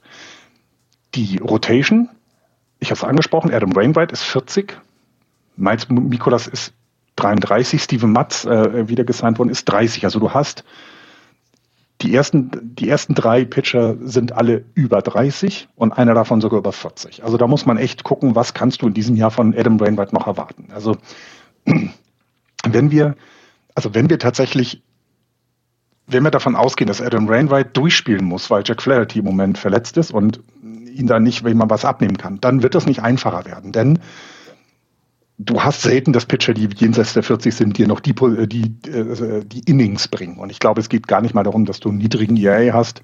Lass ihn um Vierer ERA haben. Er braucht vor allem dann die, die Innings pitcht. Und da, da bin ich sehr gespannt, ob das in diesem Jahr dann nochmal klappt. Sollte es klappen, wunderbar. Wenn es nicht klappen, müssen die ähm, Cardinals definitiv reagieren. Im Moment ist es so, dass eben Jack Flaherty auf, äh, noch nicht auf einer Injured List ist, also er ist noch nicht auf der 60 äh, oder, oder 10-Day Injured List. Also sie hoffen, dass der noch kommt und dann entsprechend da ein bisschen äh, für Entlastung sorgen kann, was das Bullpen, äh, was die Starting Rotation angeht. Ich bin von der Starting Rotation jetzt nicht überwältigt, aber Dakota Hudson und Jack Woodford haben auch im letzten Jahr schon bewiesen, wie immer kannst du bei den, bei den, ähm, kannst du bei den ähm, ähm, äh, St. Louis Cardinals einfach, ja, da wird immer jemand kommen. Da wird definitiv jemand kommen, der sich dann auf dem Mount steht und dir gute Leistung bringen wird. Ne? Also sie werden in diesem Jahr etwas mehr pitchen als im letzten. Ähm, und deswegen wird natürlich auch der ERA steigen, weil sie nicht eben die absoluten Star-Pitcher sind. Aber das ist solide, das ist okay. Ich finde, das Bullpen ist, glaube ich, auch in Ordnung. Also da müssen wir uns auch keine Sorgen machen. Im letzten Jahr war das Bullpen auch im oberen Drittel der Liga. Ähm, das, das heißt, die Verpflichtung von, wie eben angesprochen, Whitgreen und so weiter, die werden das wieder verstärken. Du hast mit äh, Giovanni Gallegos einen Closer, der definitiv in Situation kommen wird, ein Spiel closen zu müssen, nicht wie bei den Cincinnati Reds, ähm, und die, der dann das dann auch machen wird, so um die 20 Saves kannst du davon ausgehen. Das ist ein solider Closer. Die Setup-Mans mit äh, Shinichis Cabrera und Ryan Helsley sind auch völlig in Ordnung und dann eben musst du gucken, ne, entweder reicht dein Bullpen, den du hast, für das, was du brauchst, oder du musst schauen, was bei dir in den Miners dazu ist. Auch da wird es definitiv wieder Leute geben, über die wir jetzt noch nicht sprechen, die dann hochkommen werden. Ne? Und sei es eben, dass du deine Prospects, die eigentlich für Starting Pitching vorgesehen sind, dann einfach ins Relief Pitching erstmal reingesetzt werden. Ne? Da wären sowas, so jemand wie Johan Ovedo, TJ Zeug, oh, Pecky Norton kannst du noch nehmen, Angel, Angel, wahrscheinlich Rondon, sind alles Spieler, wo man erwarten könnte, dass die in diesem Jahr definitiv, Innings kriegen werden im Bullpen und vielleicht sogar ja im Starting Pitching, je nachdem, was der Adam Ryan Wright noch, wie viel, wie viel Stamina er noch in seinem Arm hat. Ähm, die, die Cardinals, also ich, ich werde einen Teufel tun, die Cardinals schlecht zu schätzen. Also die überraschen uns jedes Jahr. Und wir sind gewohnt, dass sie immer irgendwie um die Playoffs mitspielen. Und das wird auch in diesem Jahr so sein. Sie werden Zweiter werden und wieder in der National League um einen der Wildcard-Plätze mitkämpfen. Auf Platz zwei habe ich sie auch. Sie werden irgendeinen Typen von der Geschäftsstelle fragen, ob der einen Ball werfen kann. Der sagt, ja, ich habe das mal gemacht im College oder in der Highschool und wird ihnen einen 250er ERA bringen. Und wir werden uns wieder alle fragen, was war das denn? Das ist eins unserer liebsten unserer liebsten wiederkehrenden Spielchen mit den St. Louis Cardinals, die halt immer auf irgendeine spezielle Art und Weise dann zurückkommen und ähm, wettbewerbsfähig dann in der Liga und in, im, im Wettbewerb sein werden. Und ich glaube auch, dass sie auf Platz zwei kommen. Der, diese Geschichte rund ums Pitching ist natürlich eine interessante. Ähm, das, das Line-up insgesamt finde ich stark genug für Platz zwei. Aber ich glaube auch, dass es dass, dass sie nicht so richtig viele Leute hinterm Ofen hervorlocken werden mit ihrem Team. Es wird ein solider Platz zwei sein, mehr nicht. Ja, glaube ich so ein jedenfalls. Bisschen, ähm, also ich finde, du, du hast eigentlich ein Team, so Nolan Arenado, Goldschmidt. Völlig okay, mag ich. Aber zum Beispiel Harrison Bader, den kann ich nicht angucken. Ich möchte dem immer eine Ohrfeige geben, was jetzt ja gerade modern ist. Irgendwie hat er etwas, dass ich ihn einfach nicht mag. Und er kann, er hat mir nie etwas getan. Ich weiß gar nicht, was das für ein Mensch ist, aber ich mag den nicht. Und deswegen finde ich die Cardinals schon doof. Das ist komisch. Du hast die Geschichte noch nicht erzählt, dass die drei Molina-Brüder alle gecatcht haben. Ich wollte das dieses Jahr mal nicht machen, aber jetzt hast du es gemacht. Sehr schön. Wie haben die denn Baseball gespielt? Die St. Louis Cardinals kommen hier bei uns auf Platz zwei und wir werden natürlich dann auch noch nachlegen, was, ähm, was Axels Tipp dann ist. Kommen wir zum letzten Team ähm, nämlich den Pittsburgh Pirates. Die Pittsburgh Pirates, ähm, da wird der Roster, und da brauchen wir, glaube ich, gar nicht so richtig groß drauf gucken, da wird der Roster zum Ende Juli komplett anders aussehen, als er jetzt im Moment aussieht. Sie sind mitten im Rebuild. Ähm, Im November 2019 hat Ben Charrington das Ganze übernommen. Ben Charrington, der auch schon mal General Manager bei den Boston Red Sox war und dem man eigentlich eine ganze Menge zutraut. Aber er war eigentlich von vornherein mit der Pandemie beschäftigt und mit den letzten beiden Jahren.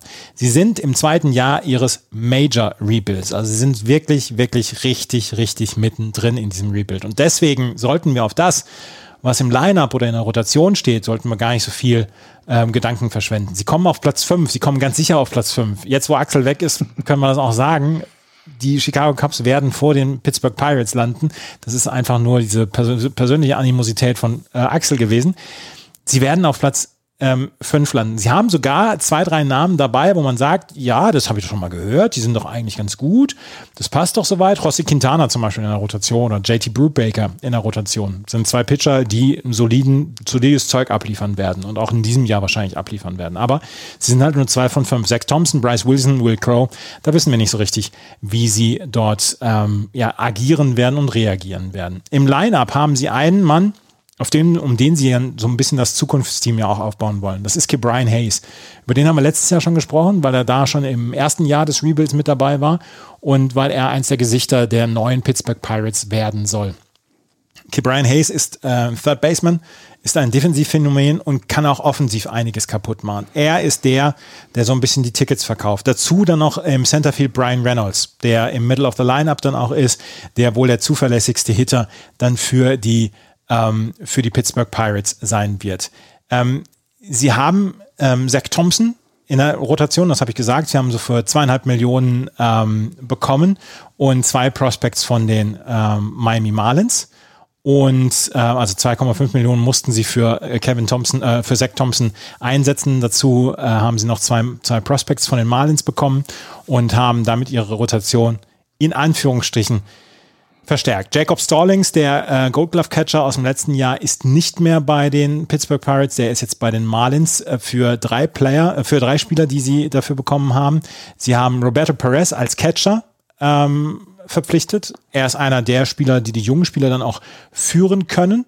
Der hat fünf Millionen bekommt er jetzt im neuen Jahr. Also sie ist nicht so, dass sie jetzt gar nichts mehr ausgeben, sondern sie geben halt nur ganz kurze Verträge an Veteranen, die möglichst niemanden von den Prospects den Weg versperren sollen. Sie sind allerdings, was ihre Prospects angeht, auf einem sehr, sehr guten Weg. Sie haben nicht nur die Spitzenprospects, sie haben auch noch eine richtige Tiefe in ihrem Prospect-Kader, in ihrem Prospect-Roster. Sechs von ihren Prospects sind unter den Top 100 der MLB. Nick Gonzalez, äh, Second Baseman, ist allerdings jetzt erst High A. Also dauert noch ein bisschen. Wird wohl erst 2025 oder 2024 ankommen in der Liga. Henry Davis, Catcher, auch High A. O'Neill Cruz, der wird in diesem Jahr in der MLB spielen, ähm, ist Shortstop. Quint Priester, Ronci Contreras ähm, sind zwei äh, Right-Hand-Pitcher, die entweder in der High A beziehungsweise in der Triple A sind. Ronci Contreras werden wir in diesem Jahr wahrscheinlich schon erleben und Liova Pegero, Shortstop, auch den werden wir in diesem Jahr schon erleben. Das heißt, die haben, die Pittsburgh Pirates haben, während sie in der Big League wirklich fast alles verloren haben in den letzten beiden Jahren, haben eine ganze Menge getan, was ihre Prospects angeht. Und das ist halt der normale Weg, wie ein Team den Rebuild vollführt. Und das ist der normale Weg, den jetzt auch im Moment die, ähm, die Pittsburgh Pirates machen. Wie, wie, gesagt, wir werden Ende Juli einen komplett anderen Roster sehen bei den Pittsburgh Pirates, als ihn wir jetzt sehen. Sie werden wahrscheinlich eine ganze Menge über Waiver Wire machen. Leider gibt es ja den Rule 5 Draft in diesem Jahr nicht, wo sie hätten aktiv werden können.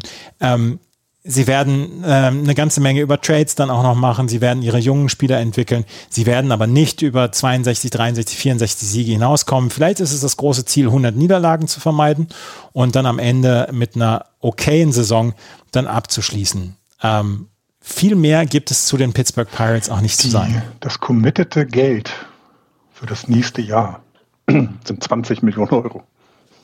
Alle Verträge der Pittsburgh Pirates ja. laufen dieses Jahr aus. Der einzige ist noch, ähm, also, oder es geht in Arbitration, ne? das hast du ja immer noch. Ne? Also Chris Stratton, mhm. Kevin Newman, Brian äh, Reynolds und so, die gehen in Arbitration. Der einzige Spieler, der quasi, wo, das, wo der Club eine Option fürs nächste Jahr hat, ist Daniel Rogebach. Der ist der Einzige, der fürs nächste Jahr quasi jetzt schon einen Vertrag hat und dann geht er in die Arbitration. Also wie du selber gesagt hast, die, die Pittsburgh Pirates sind im Rebuild. 45 Millionen ist die Estimated Payroll. Jetzt weiß ich auch, warum die Players Association unbedingt ein Salary Floor haben wollte, weil das ist natürlich Naja, ja. ungerecht nicht. Du gibst natürlich jungen Spielern die Chance, jetzt Zeit in der MLB zu bekommen, aber wir wissen eben alle, auch diese jungen Spieler werden in den ersten Jahren nicht gut bezahlt. Und das ist halt immer ein Vorteil für das Team. Du gibst die ersten Jahre wenig Geld aus, hast dann ein Team zusammen, was nichts kostet, die aber Spiele gewinnen kann, hast dann Platz für Free Agents oder Trades oder ähnliches. Dann kannst du ein bisschen mehr ausgeben und, und so funktioniert es ja die letzten Jahre überall. Und dass das jetzt, also die Pirates sind, glaube ich, eines der Teams, wo man sagen kann, so ein Salary Floor die Forderung danach ist schon gar nicht so schlecht, ne? weil sonst, du hast hier ein Team, du sagst es selber, ich, also ich, ich, äh, das Over-Under ist, glaube ich, bei knapp über 60 Siegen, nach 65,5, da gehe ich drunter. Die werden 100 Spiele verlieren und das ist halt schade. Das macht halt keinen Spaß. Ja. Ja, das, dabei haben sie dann noch den schönsten Ballpark. Ich meine, ja. allein wegen des Ballparks und wegen des Ausblicks äh, kann man da schon hingehen zu den Pittsburgh Pirates. Viele Spiele und viele Siege sollte man dort nicht erwarten von den Pirates, aber sie werden wahrscheinlich dann auf Platz 5 am Ende landen, auch wenn es jemanden in, unserem, in unseren Reihen gibt, der aus lauter Wut gesagt hat, dass ein anderes Team den fünften Platz belegen wird. Ähm, ja, das war es mit unserer Vorschau für die American League und für die National League Central. Ja, ich wollte Oder nur sagen, dass diese, diese Central sowohl in der American League als auch in der National League irgendwie nicht so stark ist. Ne? Also du hast Teams, die, die gut sind, aber dann hast du auch sehr viel Abfall. Also ein Abfallen von den Gewinnen her, nicht jetzt Abfall von Müll. Also das äh, finde ich, man kann das ja, ja. spiegeln. Ne? Also beide Lead-Teams, ne, so wie wir es in der East mhm. hatten, wo es spannend und eng sein wird, haben wir es hier in der Central, wo du eigentlich nur zwei kompetitive Teams hast, die irgendwas irgendwie reißen können und das zweite eben sowieso dann so vielleicht nur über die, die Wildcard. Und das das ist schon komisch, ne, finde ich. Also. Wir werden aber nächste Woche dann noch über die American League West und die National League West sprechen und dann werden wir über ganz viele coole Leute über ein Überteam sprechen mit den Los Angeles Dodgers. Wir werden über Shohei Otani sprechen. Wir werden über die Houston Astros sprechen.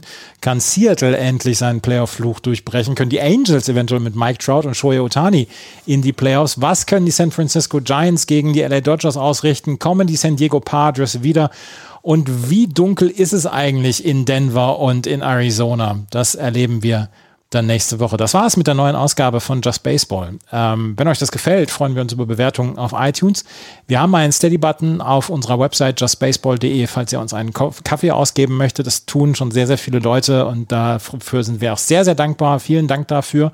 Und ansonsten bleibt uns nur äh, zu sagen, vielen Dank fürs Zuhören. Schaut Spring Training jetzt die nächsten neun Tage, weil da gibt es sehr, sehr viele schöne Spiele, die man abends einfach so mal nebenher schauen kann auf dem Second Screen.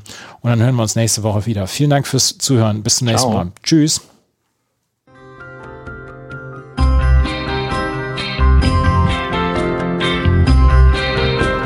Das war Just Baseball. Ihr findet uns auf justbaseball.de, bei Facebook, bei Twitter und natürlich bei iTunes.